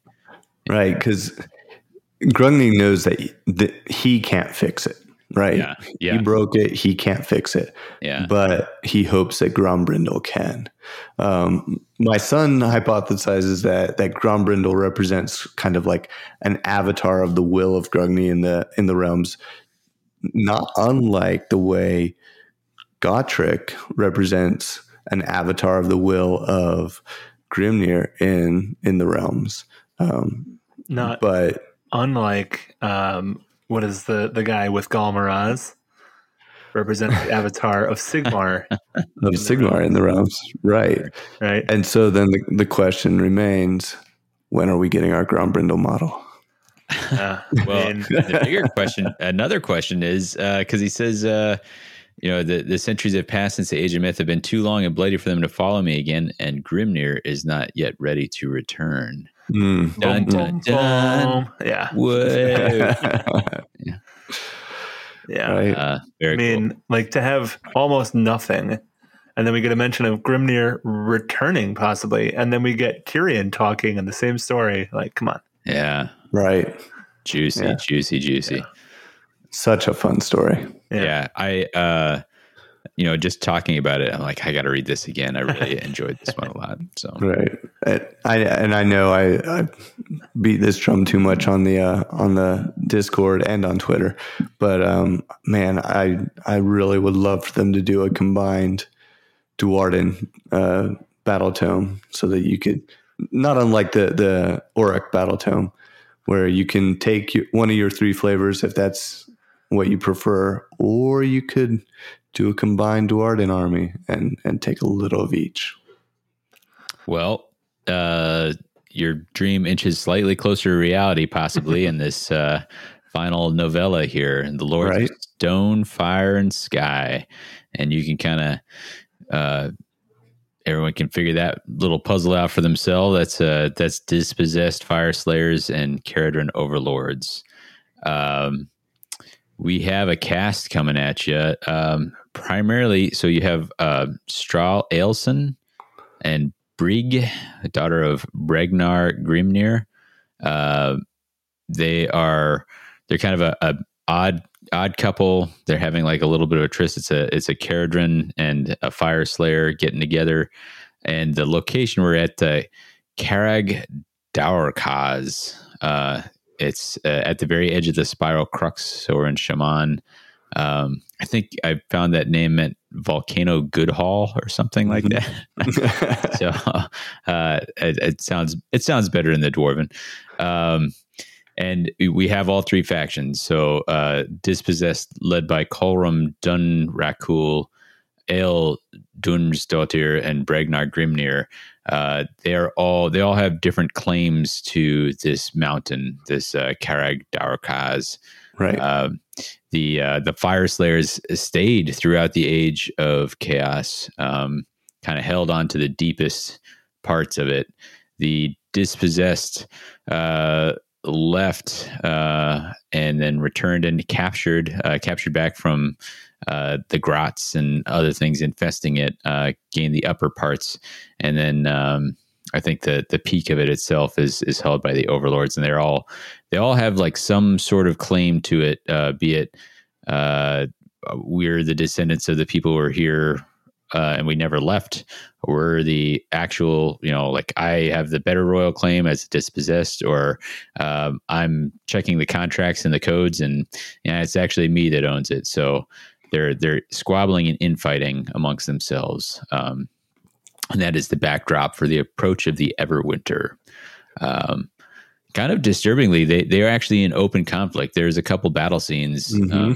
uh, uh, where they're they're full on fighting each other. Uh, there's one where like a Fyreslayer is lopping a, a Arcanaut's hand off, and that hand fires the gun, shoots the Arcanaut in the foot. Like it, like ooh, this is kind of kind of gnarly. Um, and we do see uh, uh, by several different names. I think Azakar, Gromrun, and Wiram uh, is uh, Grombrindal is present, and he's present like simultaneously on both sides. So like when the dispossessed are fighting the Fyreslayers, he's advising the kings on both sides like simultaneously.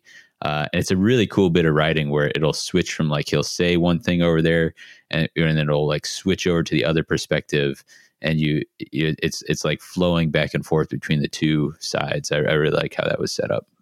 I don't know how it was in the uh, in the written book, but in the audio book, if you hadn't listened to the short stories to get those other names for Grombrindal, you wouldn't have immediately picked up on oh. the fact that he was those those characters because they were all in advisor type roles, but they were different enough in their appearance and mannerism that you might not have picked up on it. But of course, we were introduced to all these aspects of him in the uh, other stories. Uh, so he is he is trying to diffuse the situation. He's not having much success here. Um, and then all the time we, we get a hint that there's a there's a storm coming um, and the the overlords are uh, kind of perking up because this I, I love this like meteorological talk here like it it's it's such a great blend of sort of contemporary meteorology and like crazy AOS fantasy stuff uh, but this is pushing like these aether gold deposits ahead of itself and so uh, it's like the, here comes the perfect storm you know like uh, w- w- there's a great haul to be had for anyone willing to to dare this like insanely intense blizzard. Uh, and uh, Ale Dunsdottir is uh, she she's like it's you know no there's no reward without risk. We're gonna make this happen. Kind of mm-hmm. assemble a, a fleet, and they eh, they they have the freedom to do this thing where they uh, describe different Duardin skyships that uh, we don't see in the game. You know, like a converted tanker here that couldn't possibly carry all this, but it's going to carry much more than anyone anyone else could could scoop up. Uh, this is the point where our antagonists, I mean, besides the Duardin themselves, they're kind of antagonizing each other just fine without the ogres. Thank you very much. But uh, Sharpa Longtooth shows up, and it takes actually a while before I was a little confused about who's actually leading this. It, it took a while before I realized that uh, Sharpa has a um, was he? He's a Blizzard speaker. Do you remember mm-hmm. what his title was? Yeah, a Blizzard speaker is yeah. what you have down here. So it's a Frost Lord. Yeah. Um, uh, so the Rockbelly, yeah. There's a Frost Lord. Sturmer Rockbelly is like the actual leader, but Sharpa is the Blizzard speaker, mm-hmm. um, and so he's kind of the the spiritual advisor, I think, uh, where he can he can channel and speak to the Everwinter, and they have this big collection of Beast Claw and Gutbusters and Bonesplitterz and Ironjawz and Kruleboyz all uh, all trying to stay ahead of this Everwinter, and uh, they've actually they've gone in and stolen something from the Everwinter itself. They've hauled this huge ice block out, and uh, for a little while it's a mystery, and then you come to to realize it's uh, it is a uh, old old frost lord Borgia Kragenfrir, um, who who may or may not have been present for like one of Gorkamorka's last big stomps wogs around. Um, this is this is uh, uh, himself is extremely old. Um, possibly, I don't know. I, it was a little confusing, and, and it's not like the ogres are like keeping great historical records, but he's he's extremely old, and this this um, ogre in the ice block was a mentor to him, kind of taught him what he knew, uh, and so they're uh, they're completing the maw path, um, which they're looping back around like this thousand year loop, and they're they're coming back and arriving uh, back at the same mountain that the Duardin are fighting over, uh, because it might just be hot enough to melt uh, melt their their prize out of its uh, block of Everwinter ice. hmm hmm Yeah, no, Um, this is a fun like this is a different uh, approach to writing ogres than I I had seen before. Um, I also really appre- appreciate the similarity between um, Sarpa ends up being one of the main characters, right? So we have the main characters being advisors on both sides of this story. hmm So I thought that was a cool um, way of doing that, and and they both are smarter than they should be, right? And they both are, um, they they would be better in charge, but realize that they don't want that responsibility, and like they can't force it upon anybody else. So Yeah, To a point. yeah, yeah, yeah. Siarpa does does make some moves. Uh, we'll we'll get into that a little bit later. Uh, but I just love you know. So he gets challenged at one point because they're like, hey, you know. So I think somebody's like, hey, we took this from the Everwinter, and the Everwinter wants it back. Like uh, this this Borgia needs to go back in. Uh, and so they brawl, but it it ends up not even being to the death. Like they, he just starts telling a story, and they're like, "Yeah, that's cool. Yeah, we're you know like it was unexpected for me. I was like, well, obviously this challenger's going to die, and we'll just it'll be like, hey, look, you know, Siarpa is really powerful. But I was like, no, like he's he's got this kind of charisma to him, which is Mhm. which is pretty cool. and he Uh, loves this story. Yeah, yeah, he does. That was Yeah. interesting thing that they brought out about ogres is that they love stories and they're just filled with I mean, obviously insatiable hunger, but the way they humanize that, I don't know if you should use humanize with ogres, but they did. You know, it was like they don't choose to be hungry. They don't necessarily enjoy always being hungry, but they are always hungry and they have to pursue that. Right, right. Uh, meanwhile, Straw that uh, that Kharadron, he's he's kind of the adopted son of uh, of Ale, uh, the uh, the female Duardin who is in charge of the Overlords faction. Uh, he hasn't really been good at anything that he's done so far. Like he's still trying to find his place. Uh, he is trying to figure out a marriage contract. That's kind of this love story between him and Brig but uh, he ends up going on this expedition like he's going up um, going up with the uh, the fleet to try and make this big haul. Uh, and there I should find it. There there's a pretty good exchange he has with um, with the uh, admiral who's sort of in charge of this expedition. Uh, this guy's like um, why exactly should I be you know he's like uh, no doubt you attended one of the prestigious Skyfleet colleges then. Uh, he's like, no, I, I, I, the first, this is my first time being gone from Barak Nar. It's like, oh, well, you must be like really experienced on a, on a ship. And he's like, uh, not really. He's like, uh, you must know all about being like on an icy deck. He's like, no, not really. He says, so help me understand why you are even getting to come to like be on my ship or help commandeer my ship. And, uh, Straw is like, well, you owe my mother a lot of money. and Hel- Helmutson was silent a while, then issued a salute. An honor to sail under you, Straw Elson. May your command be short and profitable. It's like, yes, so cool. yeah. Yeah, I, I I like Beautiful. that a lot because it, was- it very much brings to the fore that the, the Kharadron are a meritocracy, right? And, Absolutely. like this guy hasn't done anything, Um, But it was also really, really reinforced by the fact that the only reason he's on the ship to begin with is Yeah. because his mother is like, I need somebody to watch over what's going on. But I need somebody that if they die, it won't be the end of the world. Um, all right, my son's pretty terrible at everything.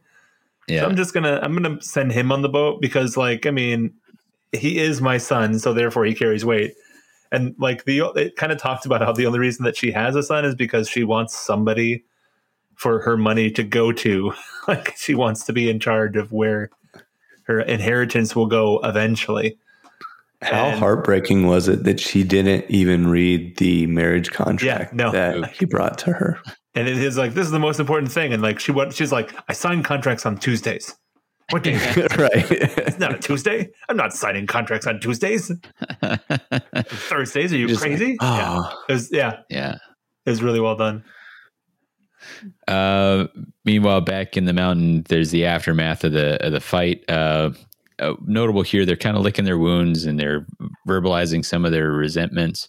Uh, there is a, a, a priestess uh, who is stitching up the king, and uh, the goddess whose icon she bore on a chain around her neck was reputed to be dead and a long time dead. But the priestesses of the dispossessed would need a better reason than that to change the robes they wore and the prayers they sang. Uh, so, tip of the hat to Valaya. Yeah. Yep. Not named, but we know. Yep. Um, so, uh, there it's it's same thing where you know they're they're wrapped up in their grievances against each other. The the uh, fires there's like they call the star spoiled Unbaraki, which is uh, Oathbreaker in uh, Khazalid. Um, hmm pretty pretty rough thing to call somebody um, from from their perspective. So uh, more squabbling, not uh, not getting too far with that. Um, then uh, that fleet gets beset by the storm. So it's up there and it gets hit and it's bad, right? Like they they can't see where they are. They need to figure out how to navigate. So the the ship that Straw's on goes uh, goes down below the storm, tries to get a reading. Like let's figure out where we are. Comes out from under the uh, out of the clouds and uh, discovers this big horde of ogres coming in, and like uh oh. Uh, they I can't their semaphore signals are not getting through the storm, and so Straw actually innovates here. He uses a turret. Uh, he jumps. There's like a, a a little belly gun turret. Mm-hmm. Um, which, uh, I like this sort of B seventeen style reference. Yeah. Um, he gets in this, and then and he uses it to fire is like three long bursts, three short bursts, three long bursts. So SOS, right? Yep. But it's a it's a warning in hammer tongue, quote unquote hammer tongue. Uh, it was a callback to like dispossessed style. So like the things they share, where you would like you can't see each other, but you can communicate by tapping hammer, you know, tap through through the uh, caves. So he's trying to use that to like send a warning, like danger, enemies present uh, up to the fleet up in there, hoping somebody sees that.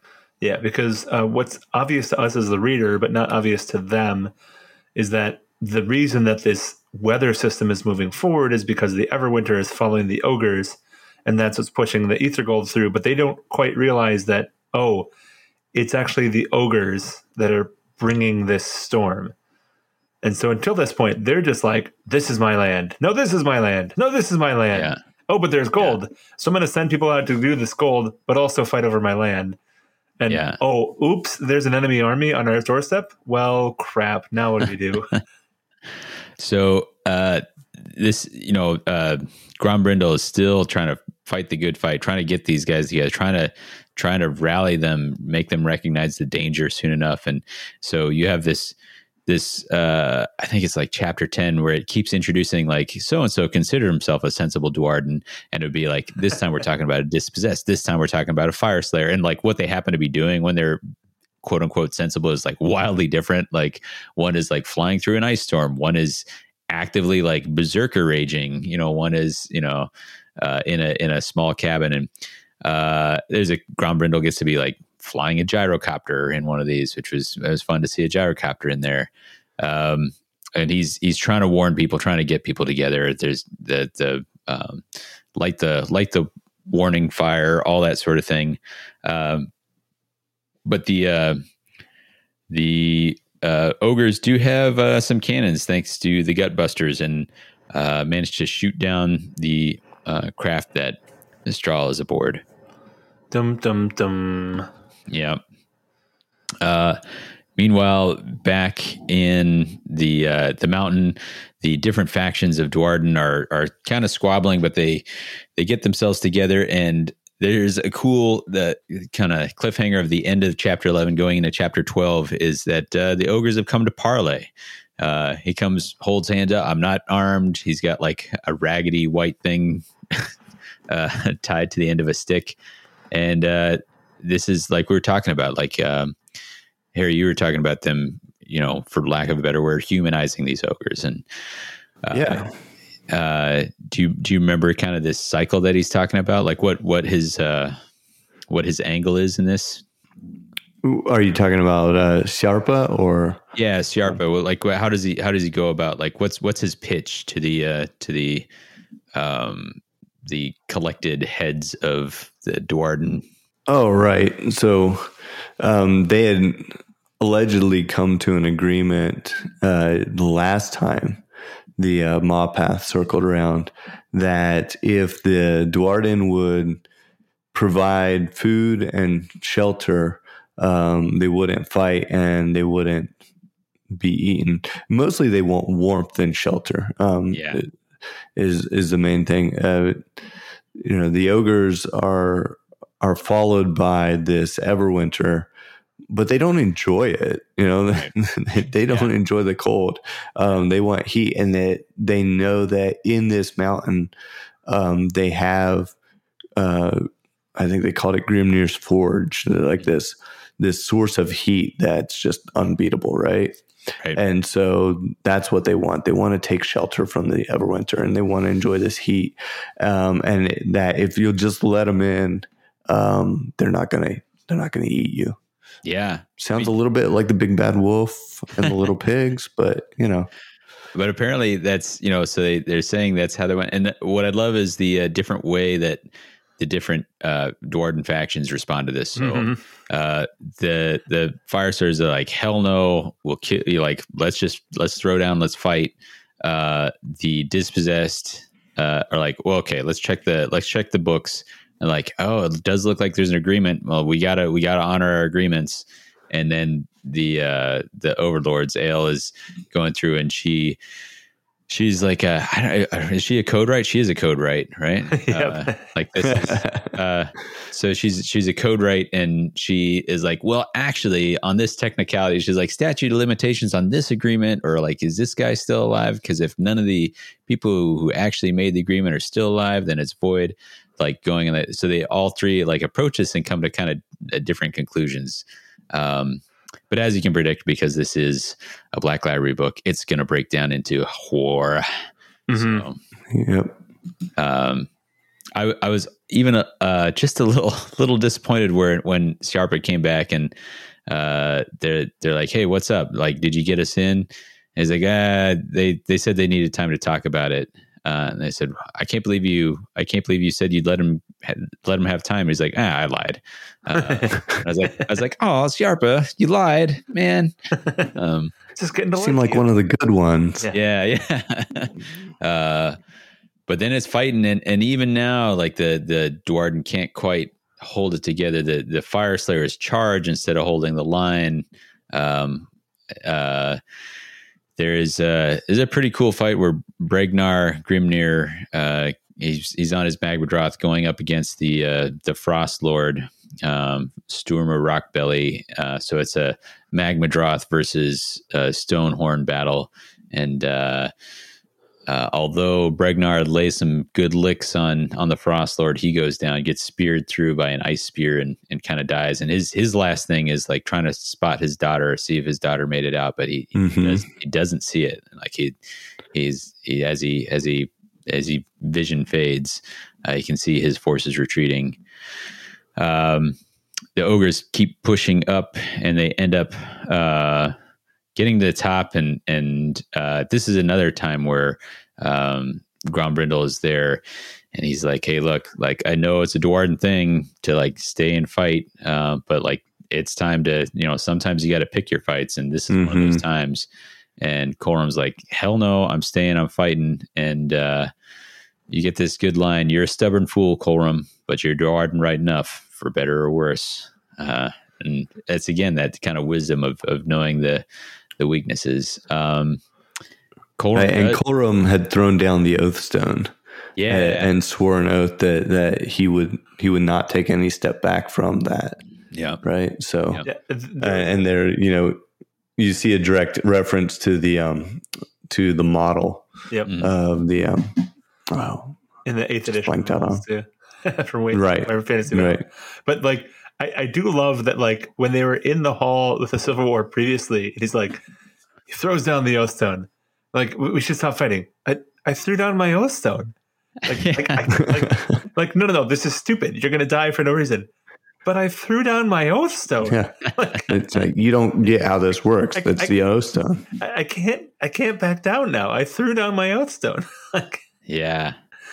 Yeah. Uh, but I had one other quick thing. I, I thought that the battlefield here was kind of cool because they talked about it being this overlapping series of defenses that led up into the main door of the hall itself. Mm-hmm. So it wasn't just like, oh, we're on a battlefield and it's straight across, and there's and it's like, nope, we're actually fighting up and down the walls and uh, through these different sets of defenses. So I thought that was pretty cool. Right, and they talked specifically about the gates. Like they talk like um, uh, siege uh, theory in here, like the weakest part of a. Um, of a fortress being the gates, and so, but not this one because the gates were like some ridiculous thickness yeah. that they created. Um, yeah. you know, because they knew that that was going to be a problem, so they prepared for it. Yeah, uh, and the the ogres like they again, if you want to empathize with them, like they're they're stuck. Like if they're slowing down to commit to the siege, they are really literally getting themselves between a rock and a hard place. Right. The, the Everwinter's pressing in, and so they have this urgency. Is like we cannot we cannot wait. We got to go. We got to go now we got to make it happen. Uh, Colrum ends up facing off against the Frost Lord.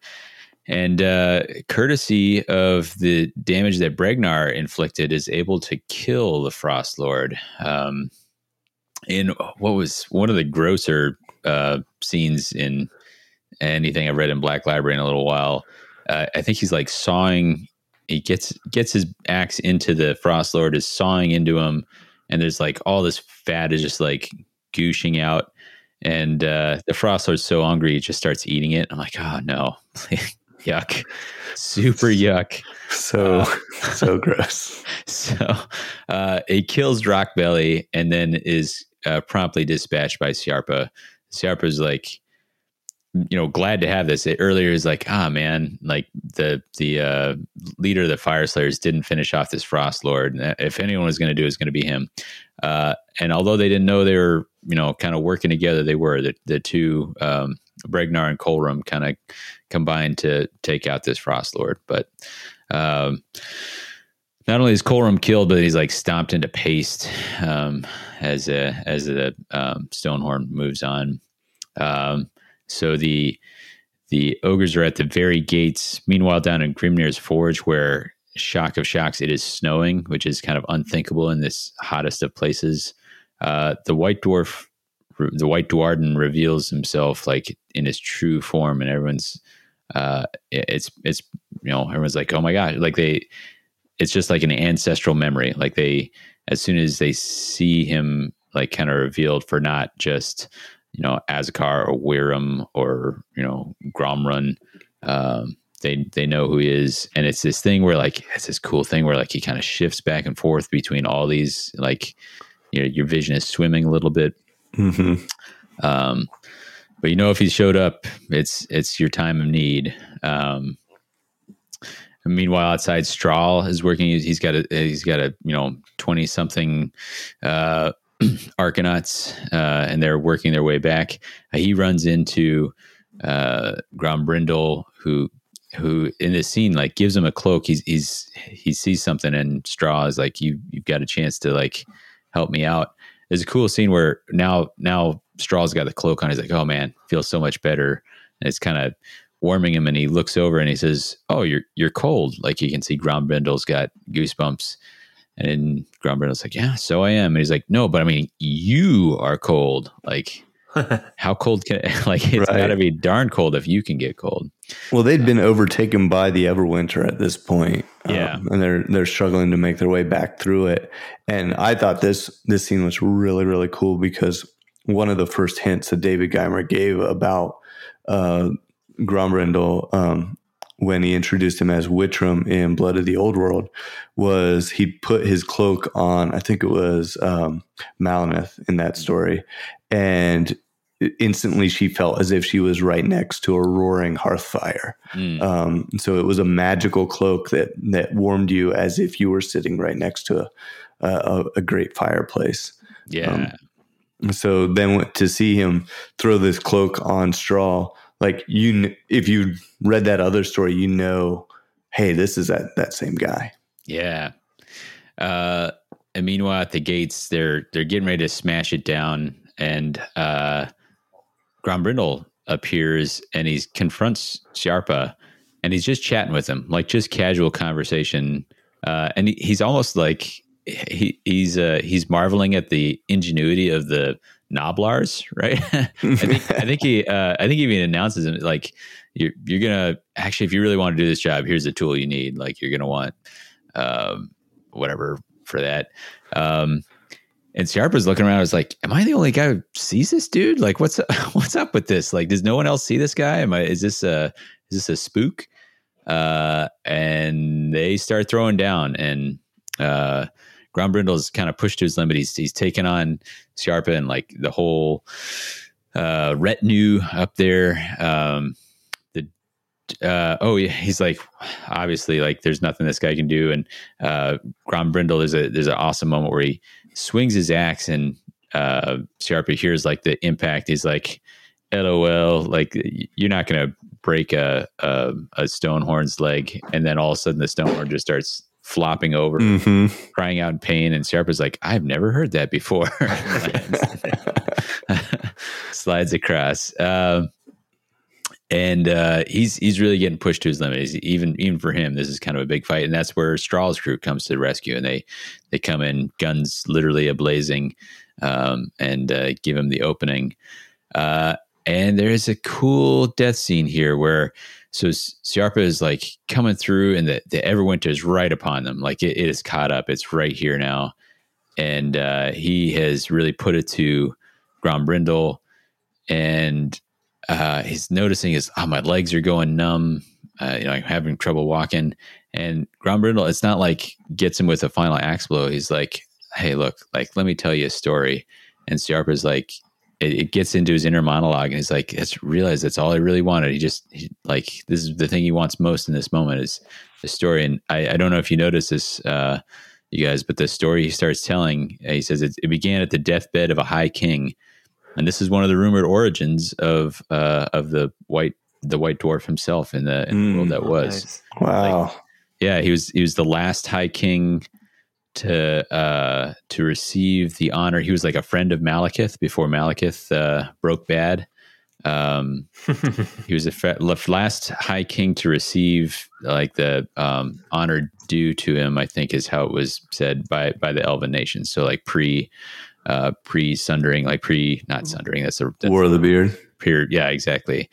Um, and on his deathbed, like he he tries to you know make them promise to remain allies, and that obviously doesn't hold true. But that it was all they all it was. It all began on the deathbed of a high king. I was like, there it is, yes. so If nothing else, you can imagine that he told the story of the War of the Beard to Siarpa, which is Mm. an incredible story. yeah.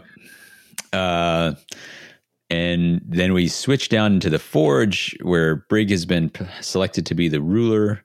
Uh, they come back up. They find uh, they find Grombrindal frozen in ice, dead, but with a smile on his face.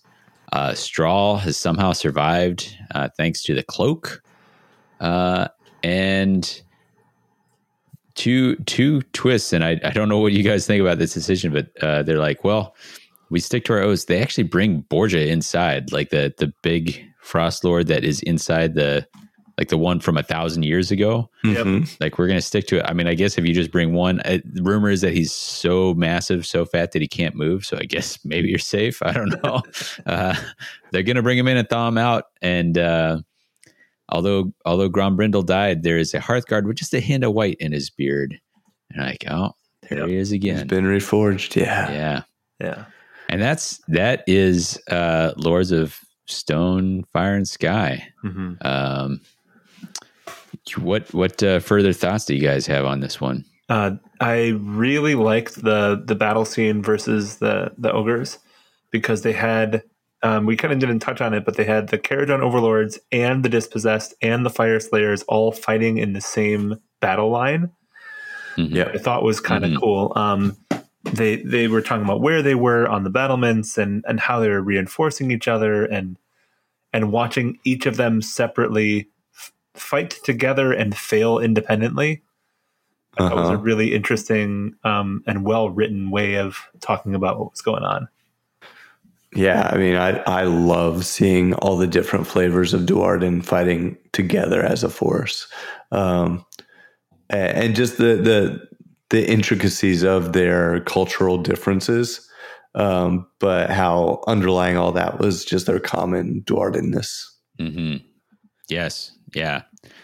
Uh, I thought I thought it worked really well as a as uh, and you said this, Harry, uh, that it was uh, it pulled together like the the other short stories that had kind of set the plate for this. I thought that was Absolutely, that was a really good way of thinking of it. I don't think I thought of it that way until you kind of said it. And I'm like, oh yeah, that, that actually really pulls together well. So, um, all right. Well, uh, I am. Uh, Aaron might do this in a particular order, but he's not here. We have the wheel, so we're gonna. Uh, I'm gonna jump to listener questions, and I'm gonna hit our our kind of end questions here. So, um, this one's from Klaus Ma, a patron of the show. Thank you, Klaus. Uh, does Grombrindal get more character and purpose beyond acting as a Deus ex machina? Um, what What do you guys think here? And then the follow up is: Is his journey from the old world to the mortal realms a meaningful one, and has he changed? Um, any thoughts on this? The first question, absolutely, he's he's evolved beyond uh, Deus Ex Machina. I like. I think the entire story of this book was him evolving, where he came from, why he's acting the way he is, and like especially since we now have three Duardin races, he has to evolve, right? Because we only had one in the old world, uh, besides Sure. right? chaos, right? And he's not going to be with the chaos warden. Um, so he Yeah. had his character had to evolve in order to allow this, and like it, it, it kind of feels like, you know, like this is dismi- being dismissive, but for uh, I think a good reason.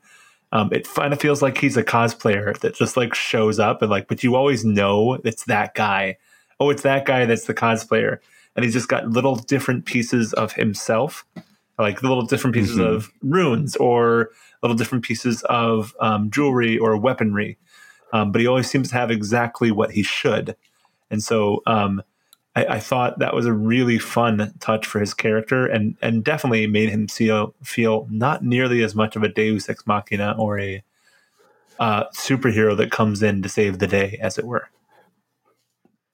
Right, and and you touched on this how now the Duardin have uh, th- at least three very distinct expressions in the mortal realms from the way they were portrayed in the old world, and so you couldn't have Grombrindal just be the way he was in the old world, whereas before he was this mysterious figure who Show up in Would show up- Need. Yeah. yeah, in the time of need, but he was always just like the white dwarf. He was the the archetypical old dwarf. Yeah. And now you have to he had to be reinvented in at least three different expressions and we see even more than that. Um, and the way they handled that uh, in each of the individual stories and then also in the uh, the white bearded ancestor where they give a little bit of the the mechanical like how is this possible yeah. um, it was really really clever and, and it fits right into the flavor and the setting of the age of sigmar the, you know the mortal realms where you've got it, it's it's stories of epic tales and the gods and and myths becoming real um, in the daily lives of of the characters. Um, it, it, it very much made it a believable part of the lore. Yeah. I think the big thing for me is it wasn't just like I'm there in your time of need. I'm the you know to use your word, Harry, the archetype of uh, the Duardin race, but he's he's here to uh, to do the thing that Grungni assigned him to do, which is to help the Duardin help themselves. Yeah, yeah. To to like recognize their own weaknesses and address those. In a sense, you would you could almost imagine if they wrote a character for him he couldn't be your general. Mm. Mm-hmm. You know, in, in the Age Yeah. of Sigmar game, like Yeah. he he's not there to take charge of any of the armies. He's there to enhance them, to help them, to to you know, in a way, help them be their best toward themselves, hmm um, whatever that expression may be. Yeah, and and this is something that kind of like it was silly in Warhammer Fantasy Battle, um, was that we got all these different versions of the White Dwarf, and there was like a, a, a White Dwarf in space, there was a White Dwarf Oh, witch hunter, there was yeah. a White Dwarf pirate, like there were all these different expressions, right? But like this novel actually makes all of those believable. Like I can now picture in my mind, oh, what would a white dwarf pirate have been like? Oh, you know, like it would have been Slayers and he would have done this thing. Yeah. And in the old world, he literally just was this figure. He's wearing this specific suit of armor. He has this specific axe. He has this specific thing, right? Like, and this is exactly what he looks like. And Right, and, and you have to remember, White Dwarf as a as a title was their magazine that came out way back at the very very beginning before Warhammer Fantasy Battles had even really coalesced into Yep. a, a game Yeah. system the way we know it. Yeah. And so it's always been this term that they kept because it was both sci-fi and fantasy, and then it grew into this this character, and now they've solidified it into an actual believable part of the lore. yeah. Yeah. Well, and so to, ask, to answer that second part of the question, is his journey from the old world to the mortal realms a meaningful one? Um, I, I would definitely say yes, because as opposed to most other characters where they're just kind of like they might show up or something happens to bring them back, right? This was an intentional choice, kind of like Eltharion, which I appreciated the way that Eltharion's character came back as well, because it was like Teclis was like, no, I want him. Like, this is the person that I want, and went on a, a quest to go and grab him. And so um, it's the same thing here, uh, where Grimnir was like, no, I need him. I need this person to help me. And he forged him. So that was that was really cool. hmm Uh, we have quite a few questions from Dog Tired, friend of the show. Uh, I'm gonna hit. Oh, uh, yeah, we'll, we'll we'll we'll hit these. Um, how did you all feel about the Beast Claw villain? I surprisingly liked him. I, I'm gonna speak for all of us. I think we liked him. I, I Oh, think yeah. we enjoyed uh, the different facets. I think he had a really nice arc where he his his ending was not just getting killed in a gruesome way. I, I thought that was I thought that was cool. So thumbs up there. That's one of the things that uh, when Josh Reynolds was writing for Black Library, I always liked about his books is the compelling villains. Right. Uh, was it Ghost Eater comes to mind? There was like a a beastman in one of the uh, in Black Pyramid maybe that I thought was great. I would go so far as to say, like, I think this is my favorite ogre that I've read in Black Library. Mm, Um, sure. uh, he's just it's great perspective and like really fleshed out character.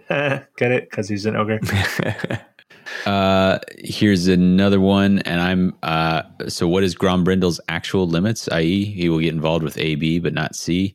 How powerful is he? And I think we don't know. Uh, we know that there are some limits.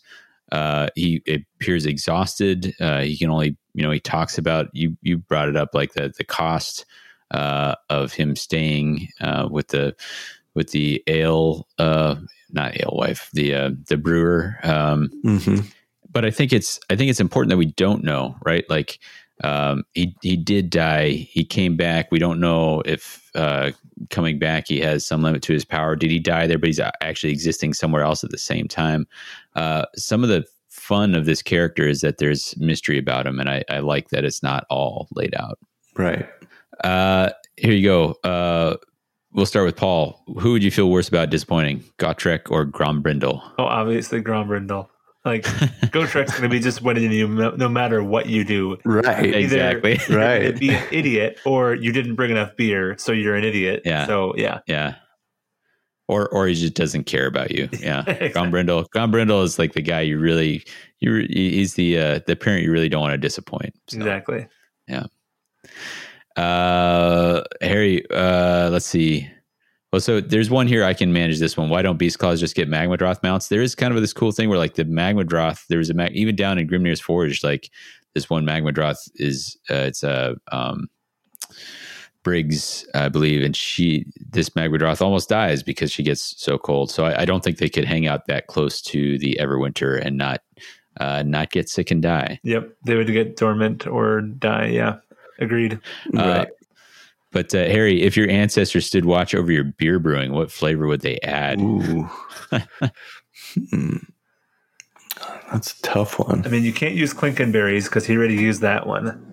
right, right, right. Uh, that's what I was thinking. No, um, I'm gonna say uh, we'll go with a, a West Texas favorite of mesquite. Ooh, Nice. wow! All right, all right. Uh, Paul, what about you? Um, I don't know, and I I've never done any brewing myself, uh, but I think I'd probably like something strong or different, like maybe some anise or something like that. Okay, some- cool. some actual flavor, a strong flavor in there. So see how that works. Uh, I'll I'll regret this because I'm only good for about one or two of them, but uh, I did enjoy myself a, uh, ruby red shiner when I was living in Oh. Texas. So Oh yeah, get a little, especially I this time love of year, little little ruby red grapefruit. yes. Um, that's uh, to just kind of give you some freshness in there. So. Uh, let's see. Uh, I think we got our last one here. Wow, uh, boy, what movie are Tyrion and Grungni watching and broing out about? What movie are Tyrion and Grungni watching that leaves them both in tears? I got an answer for both. Okay, well, go for it. Is the yours uh, can stand for it? the. PBS documentary of the War of the Beard? All right, It's got to be like twelve that's, hours that's long. the answer to both of them. Is the answer? Yeah. the answer to both of them. Exactly. All right. yeah, it's it's the Ken Burns documentary of the War exactly. of the Beard. Yep. Yeah, yeah. All right, I like it. Uh, thank you, folks, for uh, for uh, sending in some um, questions for us. Uh, we have our regular ones. Uh, there's one that's in what shape are the characters at the end, the settings. I, I think that what we're really asking about it what what shape is the Duardin the Duardin of this mountain at, and then possibly Duardin as a whole, because you assume like this this sort of thing is kind of playing out on a on a in many locations at this point, Right. right? Um, so what what do you what are your take of the the setting or the characters at the end of this? I don't know how much of this is is my reading of it and how much of this is my projection onto the story out of Mm. just sheer wish listing, but I I see the hand of Grombrindal in reuniting the the three um, flavors of Duardin. So the, there is potential there for a combined Duardin Aleholds battle tome. Mm. Yeah, for sure. Ale holds, love it. Uh, Paul, anything to add to that? Um, to me, um, the the characters and the setting are definitely a more optimistic. Um, I feel at the end of this, um, and specifically for the Duardin. But again, I feel like I need to say that this really feels like a prequel to um, Grungni coming back, right? Mm. And and in particular, and, and I'm going to reference it again, uh, the new Kharadron Overlord's Battle Tome really is going to go in and like explore some more of those themes and what's going on. It's not going to be for Grombrindal, but it's going to be for um, Grungni and the Duardin in general. So um, Oh man. it, it definitely feels like there is an intentional choice to inject optimism back into the Duardin race, which is something that we just haven't seen. Right? Mhm. Like, um, and and it's interesting that they've always been a depressing race or a a negative race, right? In Age of Sigmar, because the Fyreslayers, oh our god died, but we're still fighting, right? The Kharadron, Right. oh our god left us, but we're still fighting. The dispossessed, we lost everything, but we're still fighting, right? And and this is Yep. this makes them not one dimensional in my mind, right? This gives them a facet of hope, which I think every race should have, right? So Yeah. And and I'll I'll go one step further. I and again might be wish listing here, but I feel like in the game, what Fyreslayers and Kharadron Overlords have really lacked is an identifiable hero character that that's part of the lore.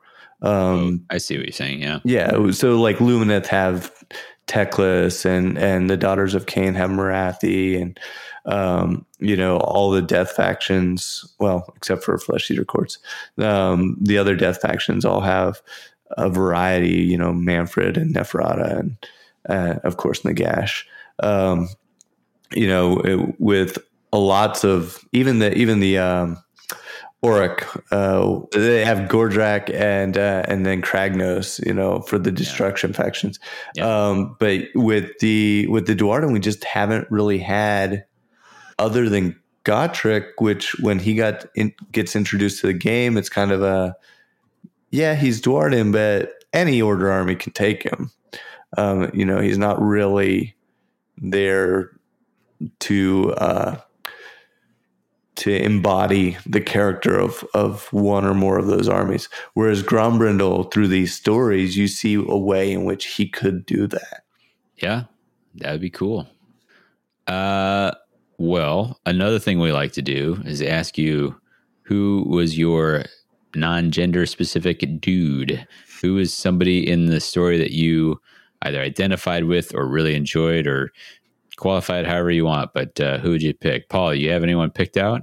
Uh, I do. Um, and as opposed to usually when they do these, and it's like, oh, this little, uh, this little character in this thing, like my dude is totally Grombrindal. Like we never pick the main character. It's always a side character. It's always, um, you know, like this little thing. But like for me, it would totally was him. Like It, it is a little gauche of you, Paul, but well, go ahead. I know, but, right? but to be fair to Paul, Yeah, he is the side character in every story, right? that's Yeah. true. Yeah. Yeah. So Yeah. I, I really enjoyed his character and all the different ways in which he interacted and like all the little details about what he was wearing, right? Like all the little Yep. ways in which he impacted the story. And it, I just thought it was great. So totally my dude. Yeah. Harry, how about you? Uh, for me, I'm going to go with. Uh, I want to make sure I pronounce it right. Helka Hrevensdotter. um, the the uh, oh, um, Rune Mother in the first story was just full of character, full of strength um, and determination, um, just as strong-headed as any other Fyreslayer character we've seen hmm um, and again, just very inspiring uh, to to read her story or hear her story, and made me uh, want a model for that character or that type of character in the game. Um, Totally. you know, I love when when you read a Black Library novel and it just makes you want to to work on a, a model or an army, and that that character definitely did that for me. Sure. Uh, for me, I I really thought hard about making it Grungni because I enjoyed that white bearded ancestor so much, and I really think Grungni might be my favorite of the uh, of the pantheon after reading that. Um, but in the tradition, uh, I will I will pick a smaller character. I really like there was just he was in there just for a hot second. There's this character Borin. He was uh, he was his jo- his job to man this like lookout post and light the watchtower, and he he's like struggling to get up there to get it lit, uh, and he's like I'm like I could run, but I didn't bring my family to this crappy little shack for the last 30 years just to fail on my oaths right now. And, uh, and it was just another great moment where Grombrindal shows up, uh, cause he's having trouble getting the, getting a light started. And Grom Grombrindal's like, you know, need a light. you know, appears there. And I, I, but I just really like, you know, the the story of the little guy in the in the face of this like big impossible thing, like this Right. little small act of defiance. I really like that a lot. So Right.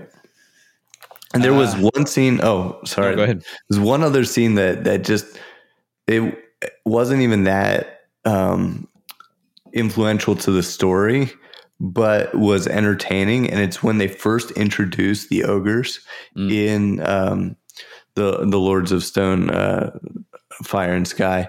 Is they've got two Fyreslayers running through the um, Oh, yeah. the snow at them, and Yeah. And they're melting the the fire like the heat from their runes is just melting the snow Yeah. uh, as they run Yes. and in the audiobook one of the uh, the ogres is just like spicy yeah. because he's excited to eat these Fyreslayers Yeah. Uh, it was just hilarious Uh, that brings us to kind of our last question. What did we learn about the Mortal Realms that we didn't know before, or any any other comments? I'm going to make it just a general thing. What did you learn, and what what other last thoughts do you have about the Grombrindal Tales of the Wanderer? I Uh, Paul, we'll start with you. I really like the idea that Grombrindal came from the realms. He had a grandfather. He had kids. Like Mm, like I, I really like that. That's not something we have from pretty much any of these god level characters. So I, I thought that was super cool. for me it's got to be the um, the art of reforging and how we see that that Grungni has that um, ability and it made me wonder will we see any other reforged Duardin characters Oh, interesting. Sure.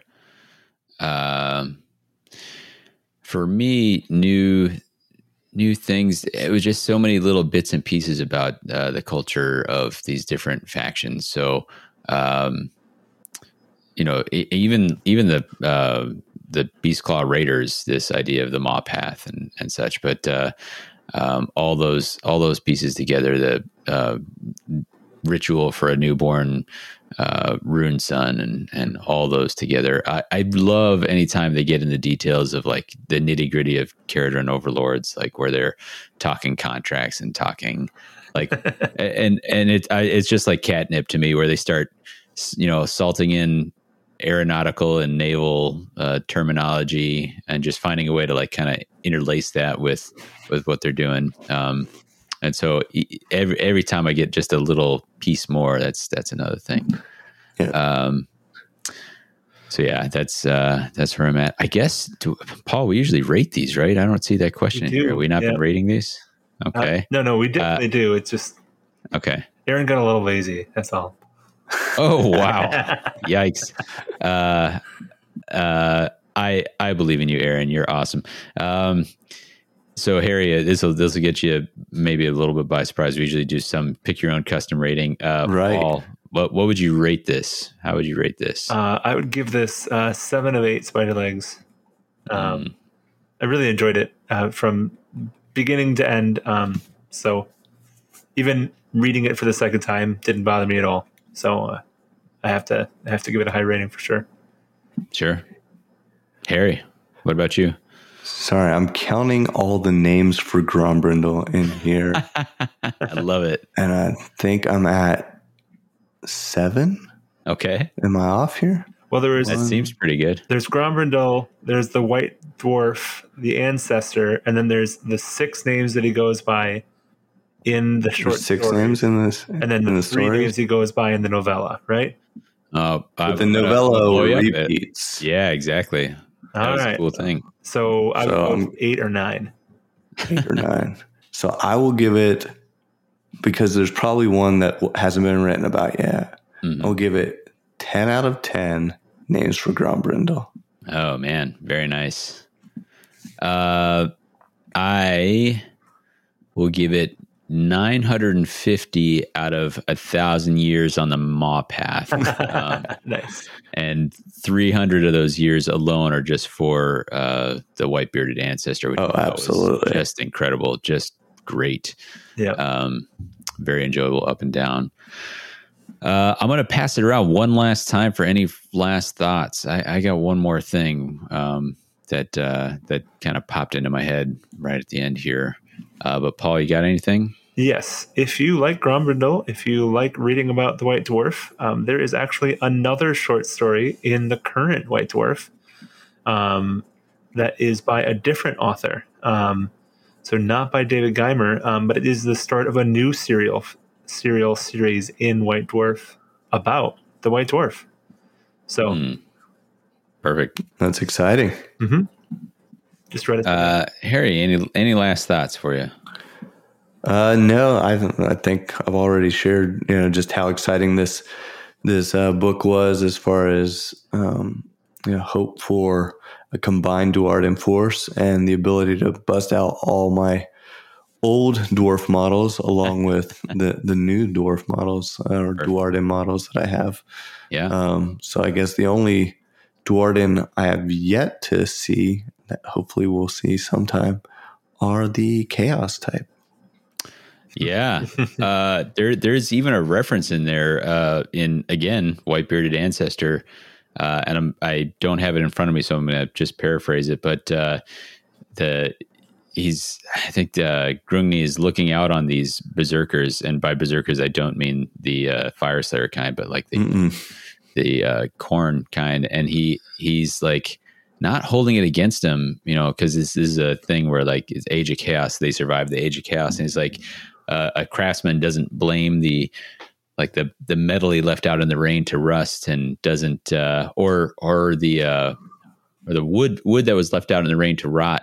Or the metal that went into an Asgorite uh, forge. It's like, ooh, Right. right. okay, all right, all right. We've seen a couple references. There's another one in um, uh, Robbie MacNiven's uh, Scourge of Fate. Mm, yep. Um, yeah, that uh, that was it. As a it was a long haul, guys, but uh, we got there and and uh, faster than we could have with as many stories as there were to cover. So I appreciate you guys. Uh, I appreciate the listeners sticking with us. I hope uh, I hope you enjoyed hearing about it. Um, it's it's we haven't done novels or or uh, I guess not. This wasn't a novel, but we haven't done like a, a, a non battle tome or campaign book coverage in a while, and uh, I think Paul and I both kind of had a hankering to to do one. So uh, I I honestly am not sure when Aaron is going to slot this in. If this is uh, extra or if it's going to fill in somewhere else. So um, we'll we'll let him decide. But uh, Right.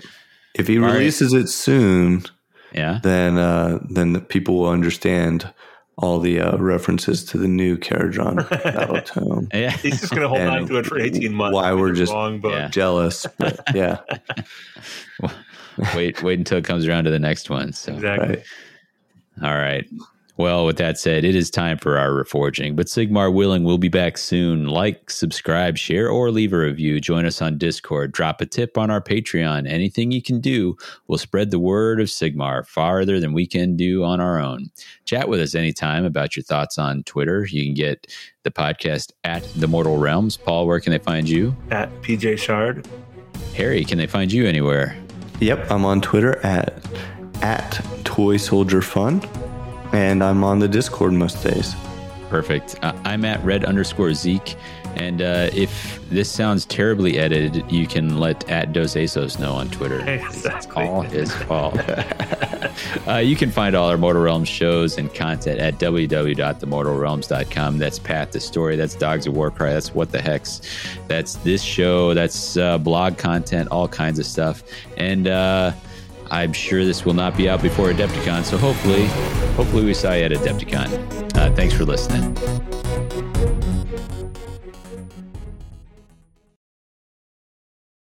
Yep. All right, we've we're already recording. We've been recording for 14 minutes, so plenty of room, plenty, plenty of space for excerpts for Aaron. You're welcome. Uh, let's start with you, uh, Phil. Ha, sorry, Phil's not here. Uh, you can tell I normally record what the heck. Dun dun dun dun dun dun. That's how Aaron knows that it's actually at the end. oh, okay. Again, this is this is like a a uh, meeting your heroes type moment because you know, Davy's just been a voice in my ears for for years now. Here I am in a dingy Wisconsin basement. exactly. Aaron is very cool. I love Aaron.